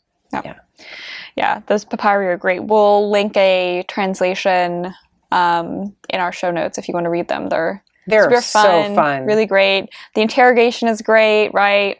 How they, well, for us, being super in the weeds, whenever we talk about them, it's like, where is Sobekemsaf's tomb, right? Because people try to use these to then reconstruct where these tombs would have been, been or are still are in Dra Abu el-Naga. What tombs are they talking about, right? We have a bunch of tombs that maybe are them. And, Can, can I say something really Yeah. important? Uh, what else was in Dra Naga? Who was claiming Dra Naga in the 20th dynasty? um, Matu Emhai? Or uh, no, Ma- that's later. That's 20, that's 25th, 26th. The high priesthood of Amun. Well, like, yeah, so Ramses Nacht yeah, and that generation of high priests was building. This is Daniel Polz's work. yes. And all of those big pyramid tombs and K19. I don't remember the names of the tombs, Yeah. the numbers of the tombs. But th- there are these massive tombs of Amenhotep and Ramses Nacht that are at Dra Abu el-Naga Yeah. that may be claiming Mhm. 17th dynasty tomb spaces and taking them for themselves. And it is quite possible because of the date of, of those high priesthood of Amun tombs that after the tomb robbery papyri it gives them the the excuse to be able to say, okay, we have put it to rights, we have corrected these tombs, everything is fine, and now this is where our tombs are going to go. And they build massive tombs there, massive. Are they and open so to the public? no, no, Yeah, I think there's okay. no, they're still digging there. I don't think these things are open to the public. And all of most of Daniel Polz's work is published in MDAIK, Mhm. Mitteilung der Deutschen Archäologischen Abteilung Cairo, and and you Much better as MDIK. MDAIK, and you see you work through all of those those articles, and there's a, a massive amount published, and and, and Yeah. there's other monographs and other volumes published, but the fact that the high priesthood of Amun claimed this space Mhm. probably meant that they benefited from didn't think it of it. Yeah, the most. it's true. It's like somebody there were tombs over there. it's it's like late. somebody squatting in your house Mhm. and then they keep it. They squat in that necropolis. They take Yeah, all of the like, nice "This is mine stuff and then they benefit from the physical and geographic connection of of those kings claiming to have protected them Yeah, but then so the tomb robbery papyrus were post these tombs pre with Ramses 11 Amenhotep and Ramses Nacht are is they're probably after the tomb robbery papyrus. okay. So that would make sense then if there was increased activity in the in the region. Yeah, Okay, yeah. that makes sense. Um, But Yeah. but what but but another thing, is that the Tomb Robbery Papyri show how big the institution of the Amun Temple has gotten. It's a massive behemoth of an institution with so many personnel Mm-hmm. that it can't really be controlled. And it seems like part of the investigation by the butlers, the vizier, and these mayors, or one mayor in particular, is to come in and say, who's in control of all of this? Who's watching over your guys? What's the oversight? I need to step in. Exactly. And and also, why am I not benefiting from all of this stuff that I see that you guys are benefiting from? And the tomb robbery papyri to me is evidence that things are being recommodified. Fine, but it's also evidence of of uh, attempts to clamp down on things that are going around previously established Yeah. 19th dynasty style systems. might be a bad analogy, but it kind of reminds me of the like Hitler's like brew house of like creating a false problem. You don't even then, need to go there, Jordan. You, know- could just go to January 6th Yeah. And talk about the storming of the Capitol and say it's been normalized as something that patriots might do. But then who actually made the orders? Who actually, you know, there is an investigation trying to mm-hmm. figure out who did what. And by the time this podcast airs, hopefully we'll know more. But will anybody take accountability for this? We mm-hmm. all, you just rolled your eyes. Why did you roll your eyes? I guarantee as they were investigating these tomb robbery papyri, people were rolling their eyes right and left. They knew it wouldn't change anything. They knew it wouldn't change shit because the rich people who are who are strongest and who are able to Yeah. control more of the personnel and are better patrons are going to be able to take with impunity. Mm-hmm. yeah, it's just a like a show of like, oh, we're supposed to do an investigation, but is it going to do anything actually? No. Yeah. People are tired of hearing about it. No one will care. Yeah. You know, and the normal people, why, why would they care if the King's Tomb gets looted? And you need a couple fall guys. You need yeah. to show Mm-hmm. Yeah, you'll send, you'll put some people in jail for a couple years. Look, we did it. We did our job. Done. Yeah. Yeah, it's the same with our war on drugs. Wash you take of all of the heroin dealers, you put them in jail, but no one from the Sackler family will ever go Yeah. to jail when they're the ones that created the heroin users in the first Yeah. place. But it doesn't really matter. We Yeah. don't we don't go after those kinds of people. Now I want to talk about royal caches. Mhm. So we have a couple caches. Uh, we have DB320 Mhm. and we have KV35. And like some people maybe consider KV55. KV55 is Doesn't- earlier. It's yeah. a cache ish place, Yeah. but it's probably not a late bronze created Yes. Yeah. cache. Mm-hmm. It's a diff- under different circumstances. So KV55 is probably around the same time Tutankhamun was closed up. Mm-hmm. This would like have been closed up. stuff in there. Yeah. We have whoever that body is of Akhenaten slash Smenkhkare. You know I don't try to do these things. Yes, whoever that is, that's all of like the kind of post Amarna seems people were shoved in there. Mhm. Um, so maybe yeah, well, Tuts was, but then okay, so KV thirty five is an interesting cache, um, and so my main question is what's the differences? Why KV thirty five versus DB three twenty? There's Who so was many- chosen for who and why? It's fun. I, it's like if I w- were going to write a monograph about KV35, I would call it the ones who were left behind. Yeah. So we have. So I'll I'll read out their names. So maybe we should take a step back and do a little historical background of the time period when these caches are occurring and Right. stuff, Yeah. um, to give people an idea of you know when they're happening, what caches are, what's going on here, who's doing the caching. Well, we were just talking about the tomb robbery papyri who are Ramses IX, Ramses the 11th. So then we get the Mesut period, the repeating of births. We Mhm. get the high priesthood of Herihor or Piankh, then Herihor. Yeah. And, and then you get the 21st dynasty. And the 21st dynasty, you see a division of Egypt into at least two parts Mhm. a king up in Tanis and a priest king uh, down in Thebes, and they're often related Yeah. um, by family connection from one part to the next. And throughout the 21st dynasty, the commodification of the Valley of the Kings was happening in earnest. You don't just clear a tomb in a short period of time. It takes a long time Mhm. to clear these spaces, and you probably don't want to do it all at once. Just like you were saying, De Beers holding back the Yeah. diamonds. You probably don't want to flood the market with a whole shit ton Yeah. of gold. You don't want everyone to know how much you've actually got. So you you release a little bit of a time at a time as needed for mercenaries for this, for payments to a diplomat in a diplomatic exchange for that. So you're you're using it as cleverly as you as you can. But the caches were created KV35 is really those who are left behind. So it's created over a long period yeah, of time. but so it's they're going through systematically. yeah. going through all the tombs in the valley that they know of. Tutankhamun accepted, So right? his was buried under a bunch of stuff by that Mhm. time, and from floods and all this stuff, so they didn't know it was there.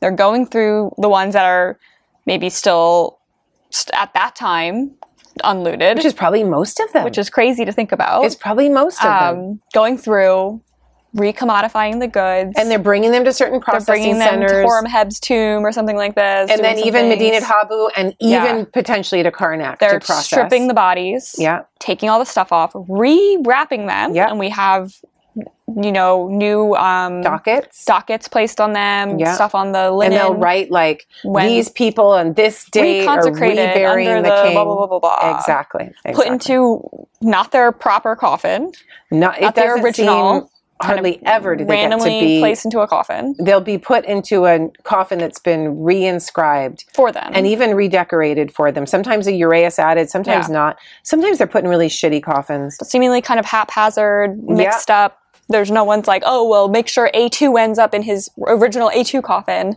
A2 is one of the only ones who does. I said and that, and so then I was like, that's the only one that's actually It's- not. yeah. on- yeah. Well, the cartonnage we don't really know, but if it is his cartonnage, Yeah. he's at least in his sarcophagus Yeah.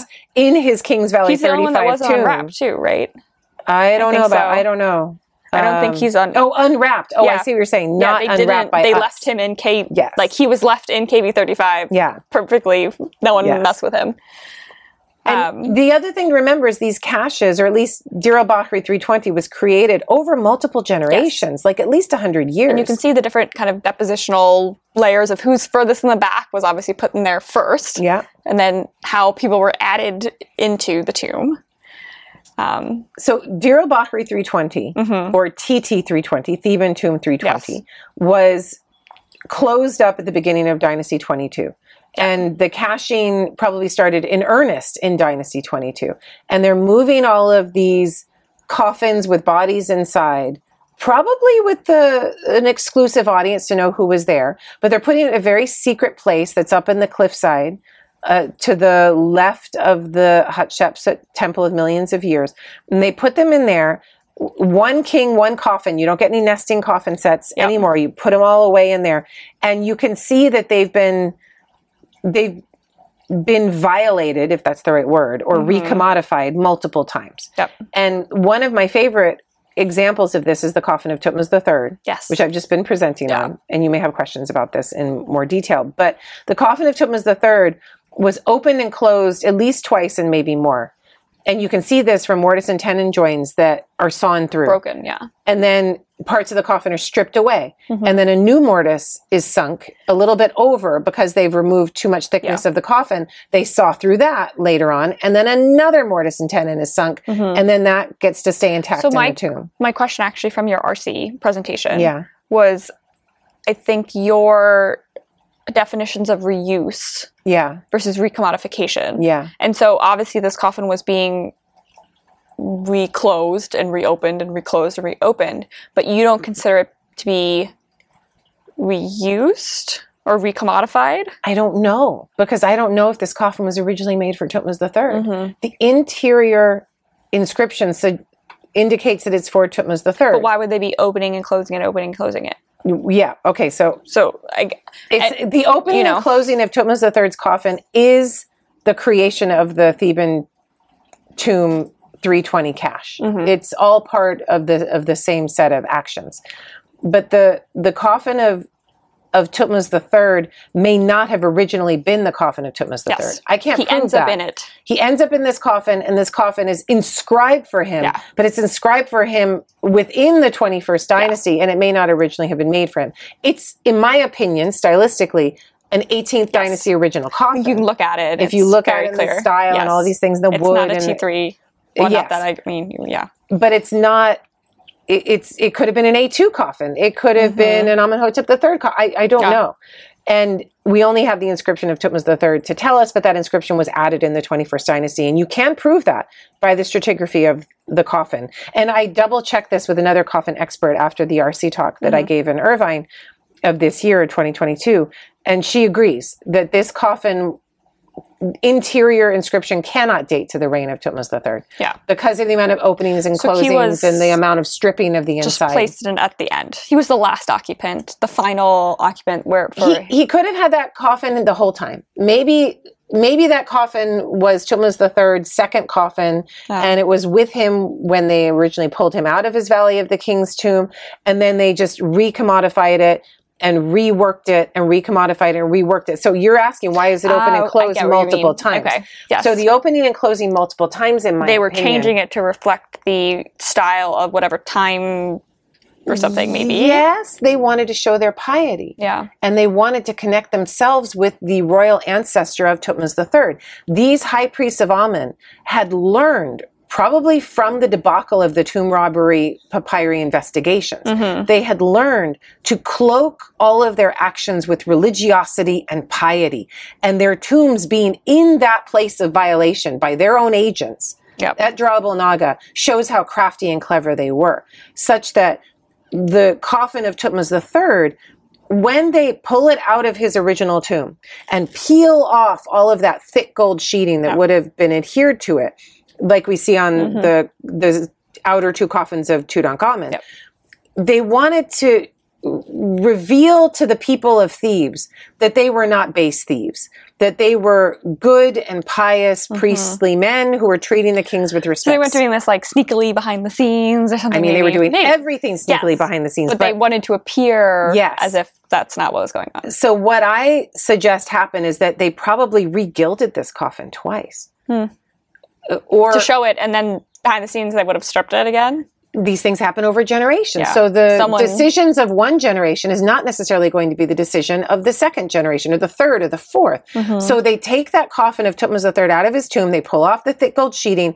Then they're like, oh my God, everyone's going to know what we did. And some brilliant priest, maybe the high priest goes, we regild it. Hmm. We gild it with a really, we have enough gold. Look at all the gold we have, he tells everyone. Yeah. Take a thin gold sheet, put it on there, gild it. And they gild that piece and then they show it to the other priests. Remember, there's internal competition yeah, yeah. too. So the the high priesthood as a group is all internally like, what have you got? What have you got? What have you got?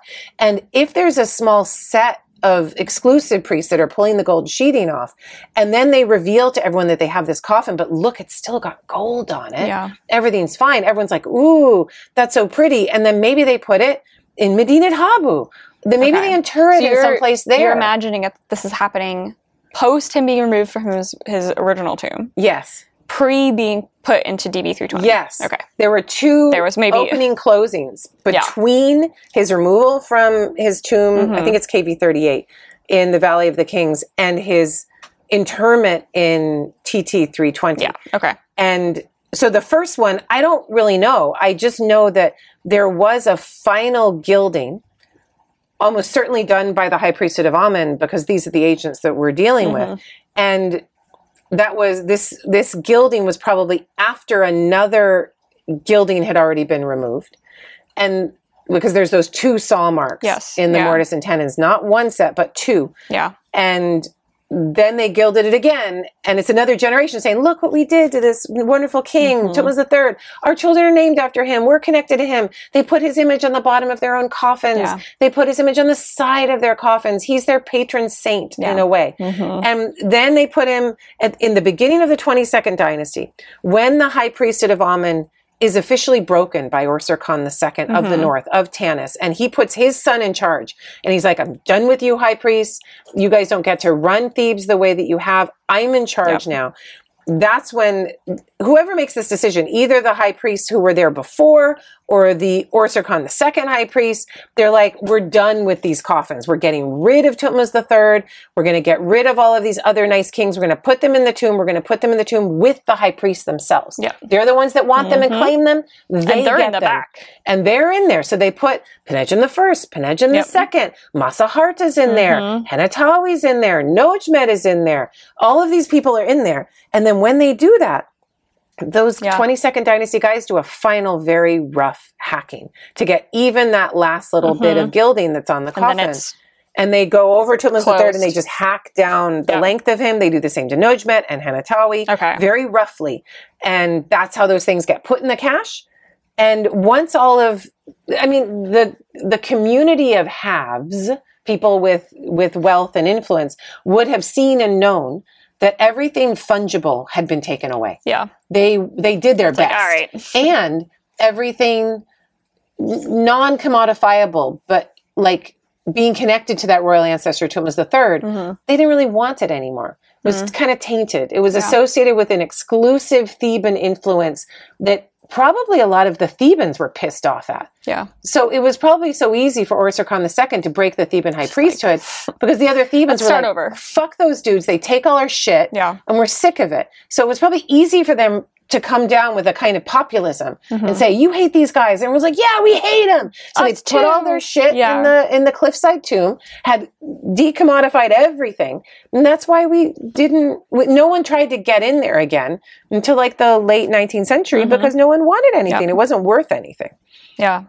But just it's just crazy. The who's who of is in he, that's in here, right? Yeah, All the it is. 17th dynasty people, Ahmose the 1st Mm-hmm. um, Amenhotep the 1st T, Tutmosis the first, Tutmosis the second, Tutmosis the third, Ramses the first, Seti the first, Ramses the second, Ramses the third, Ramses the ninth, Nodjmet, Pinedjem, Masaharta, Pinedjem the second, you know, Nesikhonsu, just on and on and on and on. It's such an interesting confluence of high priests, But God's w- wives of Amun, yeah, uh, chantresses of Amun. Yeah, all So those 21st dynasty people, and then all of the 17th and 18th dynasty personages, Which Ahmes Nefertari. presumably would have come from Dra Abu el-Naga. Yes. So Yes, indeed. And it's their family before them that built their tombs in those spaces, Amenhotep and Ramses. Mm-hmm. and maybe whoever used this tomb previously too. Yes, Some maybe people think it's Tetisheri's, whatever, in Hoppy, an early 18th dynasty. early personage. 18th dynasty right. woman. Yeah, maybe. Yeah. Yeah. Yeah. It's just crazy. It's in a way, it's like glad they did this because we have all of it. Things that probably would have been, you know, from Old Kingdom, Middle Kingdom. We have we have no one's coffins. We have no one's remains preserved for us. But because someone went and did this, we have all the heavy hitters of the New Kingdom. And because there was enough Um, belief in the power of these bodies Yeah. that even the Orsir the second guys were like, just put them away. Yeah, just- close it up. We look at, we're doing it with sanctity. And their Mm-hmm. populism demanded that they do this. And they're like, look, everyone, we're doing this right. And everyone's like, yep, we're good. Moving on to new things. And they Yeah. do move on to new things. And then who do they leave behind? Well, so that's my question of KV35 is So the ones who got left behind. Yeah. And so, do you have, or I mean, with the dockets and stuff, are we able to account for, like, is this happening concurrently with DB320, or does KV35 happen after? That'd be KV35 probably was a processing center throughout the whole Yeah. show. All of these activities happening in the Valley of the Kings for recommodification, KV35 seems to have been an important place Mm-hmm. for those things to happen and a collecting spot. And so the guys that were left behind, is KV35 a cache? Because it's T4. I don't know. A3, Merneptah, Seti the Second, Siptah, Ramses 4, 5, 6, Queen T. Maybe. maybe, and then these younger ladies, people who maybe is it well Maybe by DNA is the D, the mother of King Tut, Yep. whoever that is, Yeah. Maybe and some other younger lady, some other yeah, Tawosret, unknown woman D, who was in the coffin of Setnakhte. so we're talking about the people who were associated with the Amarna Amarna people, and then like late Ramesside. Mm-hmm. and, They're and like- late 19th dynasty too, because you have Yeah, Seti the yes, second in there, and true. And might- Siptah is in there and as well. Maybe, yeah, yeah. exactly. Yeah, so it's like the people who were Excess, civil part of war, the- problems. the like icky period that no one wants to Mm-hmm. connect themselves to. Like people want to be connected to T three, except poor Amenhotep the second. People want to be connected to George Washington. They don't want to be a part of like Polk Yeah, or Zachary Taylor. Yeah, exactly. Randoms. Right. So you Yeah, know, Zachary Taylor's like your Ramses the Fourth. I don't know. it's Just sad that A three gets A3 is too tainted by Akhenaten, too- yeah. in my opinion. There's no way he can be included in that. Yeah. He's remembered for that. He really is. Mm. I guess T4 too. It, Kind of starting it even resuscitates Ma- Maatkare, Hatshepsut's Mm-hmm. throne name, and many personages are named Maatkare in the 21st dynasty from the high priesthood They're of going Amen. back to the the height, the height of the the pure time, the clean of time, the New Kingdom, not the innocence, Yeah. not the decadence. Mhm. This was, and, and it's so cool that Ramses the Ninth somehow made it into Yeah, just 320 because that means that he's like a Theban good guy. He's connected with some sort of new start. Was he Mm-hmm. fighting against Ramses the Eleventh in some way for Thebes? That that's what it seems to Yeah. imply. His placement in that in that tomb. it's all all the warrior pharaohs too that get you know Ahmose, T New three, beginnings. these kind of very strong, strong men. Um, pharaohs, Ramses the third, Ramses the second, with all these very, the ones that would have, yeah, military exploits Yeah. linked to them, and Ramses the first, Seti the first, yeah, it's very interesting. I love the caches, super cool. It's so much information. Mm-hmm. And then it's so interesting that when the Abdul Rasuls Mm-hmm. find the TT 321, that they're starting to pull out things because those objects which had not been Yeah, commodifiable become valuable because now there's like, this "Where'd you get this?" there's this rediscovery of Egypt. So papyri are valuable mm-hmm. and canopic jars are valuable or all of these other Little things. yeah. Yeah. Yeah. and they're like, "Wait, all these like choice pieces are showing up on the market. What's going on here?" And it gives you an idea of what would have happened with the tomb robbery papyri of Ramses IX, right? Mhm. People are like, wait, where'd you get that? Where'd this gold come from? What the hell? Yeah, People get suspicious fast. Yep. Like like um I, I had gotten money out from the bank and Julian wanted to go, this is my son, wanted to go buy some food. I let him walk around the neighborhood. I only had a hundred dollar bill. I'm like, I can't give a twelve year old a hundred dollar bill. they're gonna be like, "You stole this." exactly, Yeah. or something. I, I just can't give you I, I can't give him a hundred dollar bill. Also, don't want you to have that so someone doesn't like rob you. it's like giving him a gold hate nugget. carrying cash around. yeah. Like whenever I go to the ATM, I'm always like checking who's around me. I always who try to have sees my me. twenty dollar mugger money. Yeah, that's true. But I just like to use a card because I'm like, you steal it, I'll just cancel the card. Like, no big deal. Like, it's not something that is untraceable. Then, But me having a hundred dollar bill, that's yeah, one thing. no one's gonna think anything. but weird. Julian having a hundred dollar bill, we got trouble. yeah, So. because he's he's a 12 year old boy, shouldn't have. It's sus if a 12 year old has a hundred dollar bill. Even a fifty dollar bill, you'd be like, where'd you get that? Exactly. You know, Yeah. like you're not supposed to have that. Yeah. Um, so these tombs, we think about them as being more involved in state state sanctioned looting, hmm right? That the state, the people who are involved in in charge in Thebes, is okaying people going into these tombs, stripping things off, selling tomb goods, recommodifying things, reusing coffins, all this stuff, um, versus maybe how we think of tomb robbery Oh yeah. In a way. Yeah. And you you might even think of it as instead of state, though I do use that Not word in the state, book. but like I do. I I, don't know, like, you you whoever's could, in charge sanctioned. institutional. Yeah. Institutional The, looting. the priesthood is okay with it. The Mhm. people who were ruling Thebes at the time are okay with it, or the ones doing it. Yeah. Um, so they're the ones in charge of the people who would, the police or whoever would get you in trouble. yeah. So then there is no trouble Yeah. because they're telling everyone it's okay. And it's the same with institutions today. So you know that there are pieces that have been stolen from certain countries or Mhm. taken out in nefarious under nefarious circumstances antiquities objects things that states at a time colo- colonizing another place may have taken but an institution who owns them be it the British Museum or the Met or who, Mhm. or whoever, they then have their institutional protection to say, no, no, we are protecting it, we are safeguarding it. We did it the like right way, and we followed legal legal san- you know ways and means so this is not a problem This was part of partage, and it came to us legally, so it's okay then. Yeah. yeah. yeah so The, these things are all still followed today again as i say in the good kings we have the same system Yep. very much the same system So all the coffins that end up in DB320 and did you end up looking did you look at KV35 too? as many as i could As- and as I, you I didn't get to look at everything from everywhere like the cartonnage of amenhotep ii i did not get to see um, and i also didn't get to see the nesting set of Nodjmet So there, there are some holes in there, but A most of them a couple them. pieces, like nothing. Most of yeah. them, So you have yeah. most of them. So how Yeah. are you? How do you see these fitting into this? I guess these pieces, these coffins, being exemplary of the time. Um, to me, it's just so weird that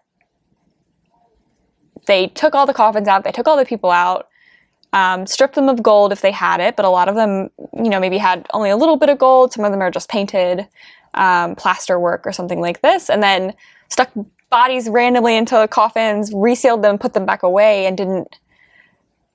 I mean, I guess I'm just like, why? Why? It is, but because they have to show their innocence. Okay. They must display it to each other. It's almost like proving it to yourself, Okay. too. You have to show your piety. You have to show that you're doing the right and moral thing rather than just burning them on a hilltop Yeah. somewhere. You can't do I get that. why they'd want to be with the ancestors or something. But to me it's like why not put them back in the coffin in which they were they were found in? Ah, now I love that question. Okay, now think of what Like, coffins we actually, I the best coffins are 17th, 18th dynasty. Yeah. Coffins like, and some of them aren't even royal, like Amenhotep Yeah. the First, or, but, you know, Tutmosis the Third's is a nice royal piece, originally royal. Mhm. He only gets one of them. So you only get one coffin when you're reburied. Yeah. You don't get your triple nesting Yes. set.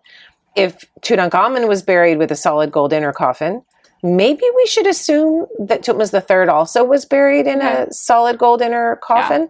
And maybe that inner coffin, I mean, they're not going to put him in there. They're not going to keep Yeah. that. They're only going to keep the pieces that are made of wood that will cost them less to leave. This innocence that they are displaying to their community, whether exclusively or, or in a more open public manner, and I think it was more exclusive. Yeah. They're they're they it is there is still a cost.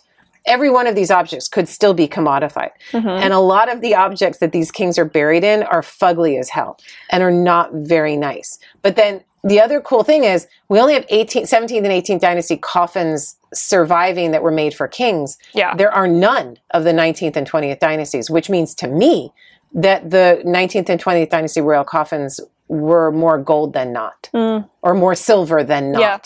Can I prove it? No. Well, just But there are none in there. Presence, yeah. There's none in there. Who's Pinedjem's coffin? Who are the Thomas the First. Thomas the First had himself buried in a triple nesting set that used at least one and maybe two of Thomas the First reused probable cedar. So that's cool too. So that he got to pick which one he wanted to use. So cool. I am still, and I'm going to say this on the podcast, I'm still mega confused about the style of Tutmosis, sorry, about the style of Pinedjem the First and Pinedjem the Second's coffin sets. So confused that I am not sure that we don't have the coffin sets of Pinedjem the First and Second mixed up. ah, Because the set of Pinedjem the Second is an old fashioned style yeah. it doesn't look late 21st dynasty Yeah. or early 22nd. It doesn't look like that at all. It looks early 21st. Mm-hmm. It, it's a super early style. I don't understand why this is Pinedjem the Second's, whereas Pinedjem's the first coffin buried in the coffin of Tutmosis the First that's replastered and repainted, mm-hmm. paint plastering over Yeah. the Tutmosis the First decoration. Could he be Penejim the Second? And I haven't been Oh. able to solve this, but hmm. the decoration is is it, it looks almost um, like it's from the same time, but something's wrong with Pinedjem the Second's coffin. There is such a thing as archaizing, trying to Yeah. make it look like you're burying with an older style or decorating with an older style. But this is kind of crazy. It's and it's too on point Hmm. Yeah. for an earlier style. I don't know quite what to make of it. That's really cool. I really don't know what to make of it. Yeah. Like dissertations could be written about this. Hmm. I, I'm putting it in the book, but I don't know. I and they're don't know labeling them that to- way just because of the inscriptions that are and assumptions about what titles a king gets. So Okay. he's general at this point, and he's not Gotcha, general at gotcha. another point, Yeah. and what titles are included. So this has got to be Pinedjem the first, and this has got to be Pinedjem the second. But it's also like what Daressy says, what Kitchen says, and when these things stick, people are like, "Oh, this is definitely the way it is." Mm-hmm. And switching those long established conventions is very difficult. yeah. And then you get somebody who does coffin dating, and they're like, "Wait a minute, this Like, doesn't this work isn't at all. working." This isn't right." But then with everything being so mixed and you can't go off just but they're not mixing as much the 21st dynasty material. okay There so the is- 21st dynasty people are in 21st dynasty stuff Yes, and the they're in most part. triple nested stuff Okay. for the most part. There is some Let's- name reuse of the females, like Okay. Nesikhonsu is reusing Isetemkheb's Yeah. coffin set, Yeah. and she's the second wife of Pinedjem the second. So I think Pinedjem the second or first. Shit, um, too many people I know, but um, but there is a reuse going on. hmm But they, there is a triple nesting. she's so- wife of p2 Okay, Pinedjem the second. Okay, Yeah. phew. you were right Um, I should never. Uh. you know, we should always doubt ourselves. We should always second guess. It's complicated it's very complicated Super complicated. But these high priests, they wanted to be associated with these particular ancestor Mm-hmm. kings, Amenhotep the first, Amenhotep the second, Tutmos the third. They did not want to be associated with the Amarna kings or those dudes at the end of the 19th dynasty they're like just and they Just weren't. Yeah. And they weren't. They got what they they got It's what so they wanted. sad. It's almost like maybe this takeover by the high priesthood of Osorkon II, this new high priesthood, was like trying to please with their populism, as I am arguing, was trying to please the priests, the lower level priests Mm, of this institution. mhm. You can't go into when you do a takeover of a company, you know, you want to please the people who are working there, win hearts and minds so they keep doing work so that your stock price doesn't Yeah. go down and all of those things. So if you're going to take over the Theban temple of Amun Re, Mhm. you want to make sure that most of your priests are happy. yeah you And- fire some Fire those top guys that everyone's like, we hate them. and then keep the rest yeah But you're like, but look, we're going to bury them all together Mhm. with the guys that They're you love here. and We're not going to touch them. We're, everything's going to be fine. And it seems from the Graefe and Belova excavations Mhm. that most of the hacking, the final hacking, the really rough, violent hacking of Tutmos III was done in the tomb, it's crazy out of sight, out of mind. Like, like, like they show it. Look at he's all gilded. like, everything's great. Okay, it's like, and the then now, and then hack, hack, hack, Yep. hack, and then they like take all this stuff Yep. themselves. It's crazy. so cool. It's just normal human So cool. behavior, normal human reactions, normal power struggles, Mhm. normal competition. It's it's wonderful. I think I always liked the stuff too because there's so much little hints of information, like a graffiti here, a graffito here, Mhm. you know, little thing here or there on tombs. Yeah, You know, saying so and so was here, checked yeah, um, this. We have the little dockets on the mummies Yeah. too. And it's you have to piece together all this information that doesn't quite square. Oh, and think of what Rob. Demarée. Rob Yes. Demarée sits in on our, our classes a lot. Think of what he was saying in the last class that Djehutymose and his son Butek Mhm. Amen became super important Oh yeah. facilitators, fixers of all kinds of weird things. Yes. Working with military preparations, going to Wadi uh, Hammamat to work on gold uh, Mhm. prospecting, loo- looking for, you know, working on all kinds of. Making kinds people of disappear. Remember making people those guys in the river? Yes. Yeah.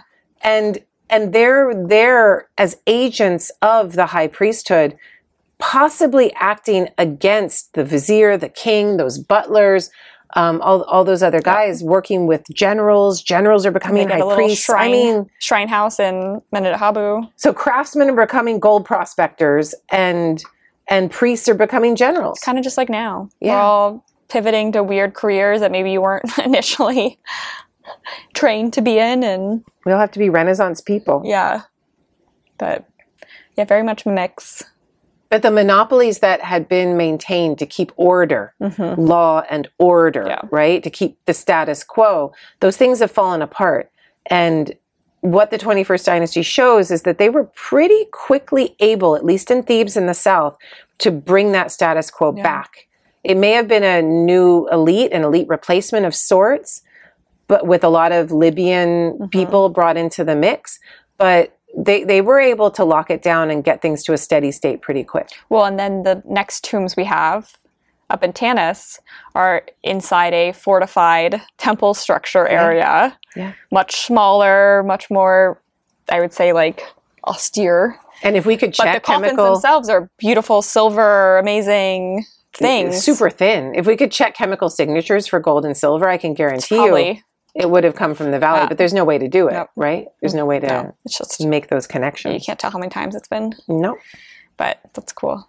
I love tomb robbery. Always a good Wouldn't it be great if you could look at gold and say, this has been melted down 17 times? hmm That would be useful for us, Yeah, but we can't. it's just gold. Arg. Yeah. Yep. It's amazing. Super malleable. Yeah. But yeah. yeah. gold is great. Gold is great. Gold is great. Okay, those are all my questions. Any final thoughts about tomb robbery that we didn't cover? Um, I, there's always something, right? But it's fine.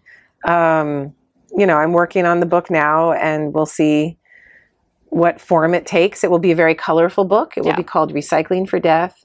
It will be published with American University in Cairo Press, and it will be published under my name, Kathleen M. Cooney, rather than Kara Cooney, Mm-hmm. because I have an academic persona and then my pen name, and so, or my, you know, what everyone calls me.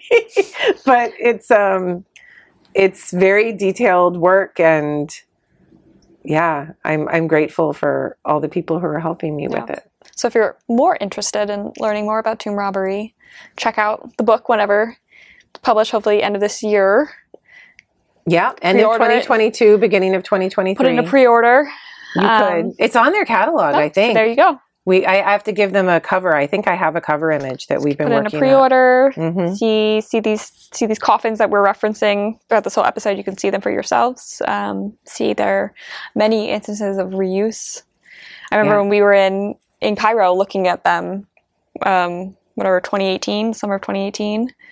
It's just crazy that I'm just always amazed that no one else prior to your beginnings of the your your work ever th- thought anything of this. Yeah, and they that just sat people there. can so easily just like ignore things in front of them yeah, because in a lot of cases it's it's so very obvious. and now they're a little too hot because they were just in that parade, Mm-hmm. and they've all been brought to NMEC. And yeah, I'm National glad that you got of- to see them when you when Yeah. you got got at Yeah, them. now they're all in the National Museum of Yeah. Egyptian Civilization, We will so it's going to be again. hard.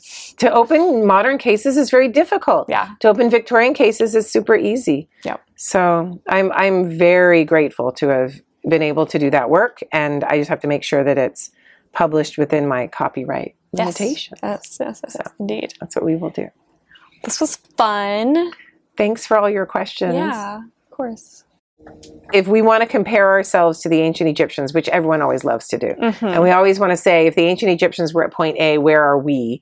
Well, I would Point say, I would say that we're at the Baroque point Oh, okay. of like a Ramses the Mm. fourth making a or or sixth Ramses sixth making a really nice tomb that in a really obvious place with a really big doorway that he thinks is never going to be opened and it's all decadent and over the top and baroque and he probably had solid gold coffins but it's there right at the at the tipping point of the whole game I think we're like a, a three, Oh, about to go into some weird religious shit. Oh, Jordan, no. you could be right. Amber's shaking her head quite forcefully. So maybe we'll have a new tut coming around, Oh my God. and then we'll have a you know a re restoration. No, there are lots of people that I want to impose religious law in this country and in others.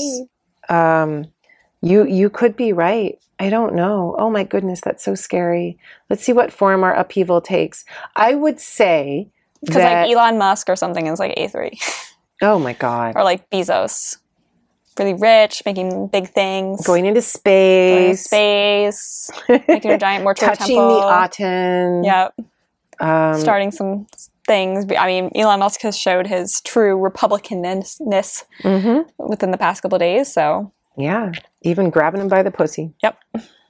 So that's where I'm at. Yeah. but more pessimistic. um, it means that the big collapse isn't for Yeah. that we have some mini collapses on the Oh, you're saying way. the late, yeah, yeah. At least we're We're far from a avoiding late the bronze collapse in your timeline. maybe I'm collapsing the timeline down to both. It's not like the Amarna it's both the Amarna period and the late Bronze Age collapse. the Amarna interlude sucked for Yeah. for most people. I have to imagine, and I think globally we're more late Bronze Age collapse. Yeah. Maybe United States politics and climactically, Yes, we're kind United of States politics. I'm more seeing uh, Akhenaten's interlude. I'm cool with that. So, Anyway, this has been super fun. Yay! Ending on a light note. yeah, of the end of the world. So don't loot tombs. Don't get cursed by. or if you do loot tombs, do it. you know, just know why you're doing it, and it's Yeah. all just stuff. As long as it's state sanctioned, you're good. Yeah, Just be the one in charge, and then definitely you be can the make one the in rules, charge. Don't and then no one cares. don't get impaled and choose a nice coffin. Yeah. Um, I would just dispense with coffins and fly below the radar, but that's Yeah, that's I'm gonna do like one of those like pods where you just like disintegrate into the earth, yeah, and then there's nothing to steal. There's nothing to loot, unless you're one of those body snatchers from Victorian times when they wanted to steal bodies to then use them for autopsies. there are always ways to resist, Jordan. So we can resist in our deaths, true, but we can always resist by shopping at our local farmers market, only buying what's in season, not buying processed shit. Yep. If you if you have a disease that needs means you have to go to some monopolized conglomerate corporate entity that's going to fuck you over, see what you can do to get around that. If somebody needs a, a wheelchair that's owned by one of those horrible monopolies, see what you can build yourselves. This is where we are right now. Mhm. We're all trying to to go around. Yeah, These- find build new paths. Yeah, build new paths. Go around the Yeah. monopolies. Do what you can. Yeah. Um, these things can happen. Cook with with real food. I can't say Whole Foods anymore because they've even monopolized Yeah, that phrase. I know. Real food. real food. Real foods. Like I, will say to Julian sometimes, there's no food in your food, which is possible Yeah, real foods. So make your resistance uh, possible in all kinds of quotidian ways, and Yeah, at least take care of yourself. yeah, That's all you can do. and we'll and we'll talk to you soon. Thanks, guys. We'll talk to you next time.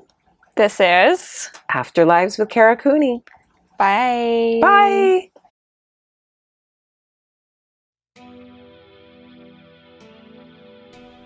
Thank you to our listeners for your support and for subscribing wherever you listen.